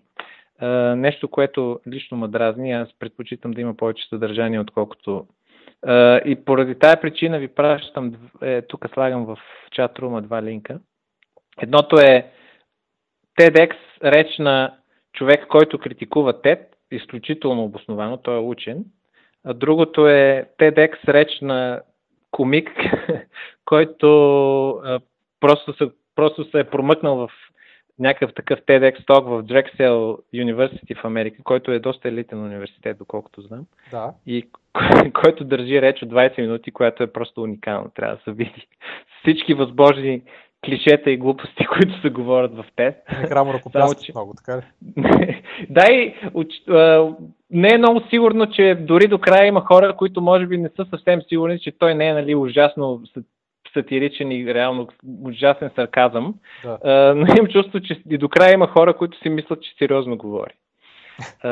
Така, така че погледайте ги. Забав... Особено второто видео е забавно, а първото е съвсем сериозно и много добре обосновано. Изключително добра статия. той и статия може да се гледа и като видео, тъй като и той е реч в TED. Добре, супер. А, така, моята, моята препоръка е една мобилна апликация, а, която я има за, за iOS с iPhone, може би и за Android, вече не съм 100% сигурен, която се казва Blinkst и е разработена от един тим от няколко немци, млади момчета, които а, фактически Blinkst е като резюме, много кратко резюме на книги, които не са фикшн. Тоест всякакви неща, които са свързани с нещо за научаване. И те какво правят? Взимат примерно една книга, да речем, примерно някоя книга на Малкъм Гладуел, нали, те са, да речем така, тренди и много известни последните години. Взимат и някой сяда и взима от цялата книга основните концепции и изводи.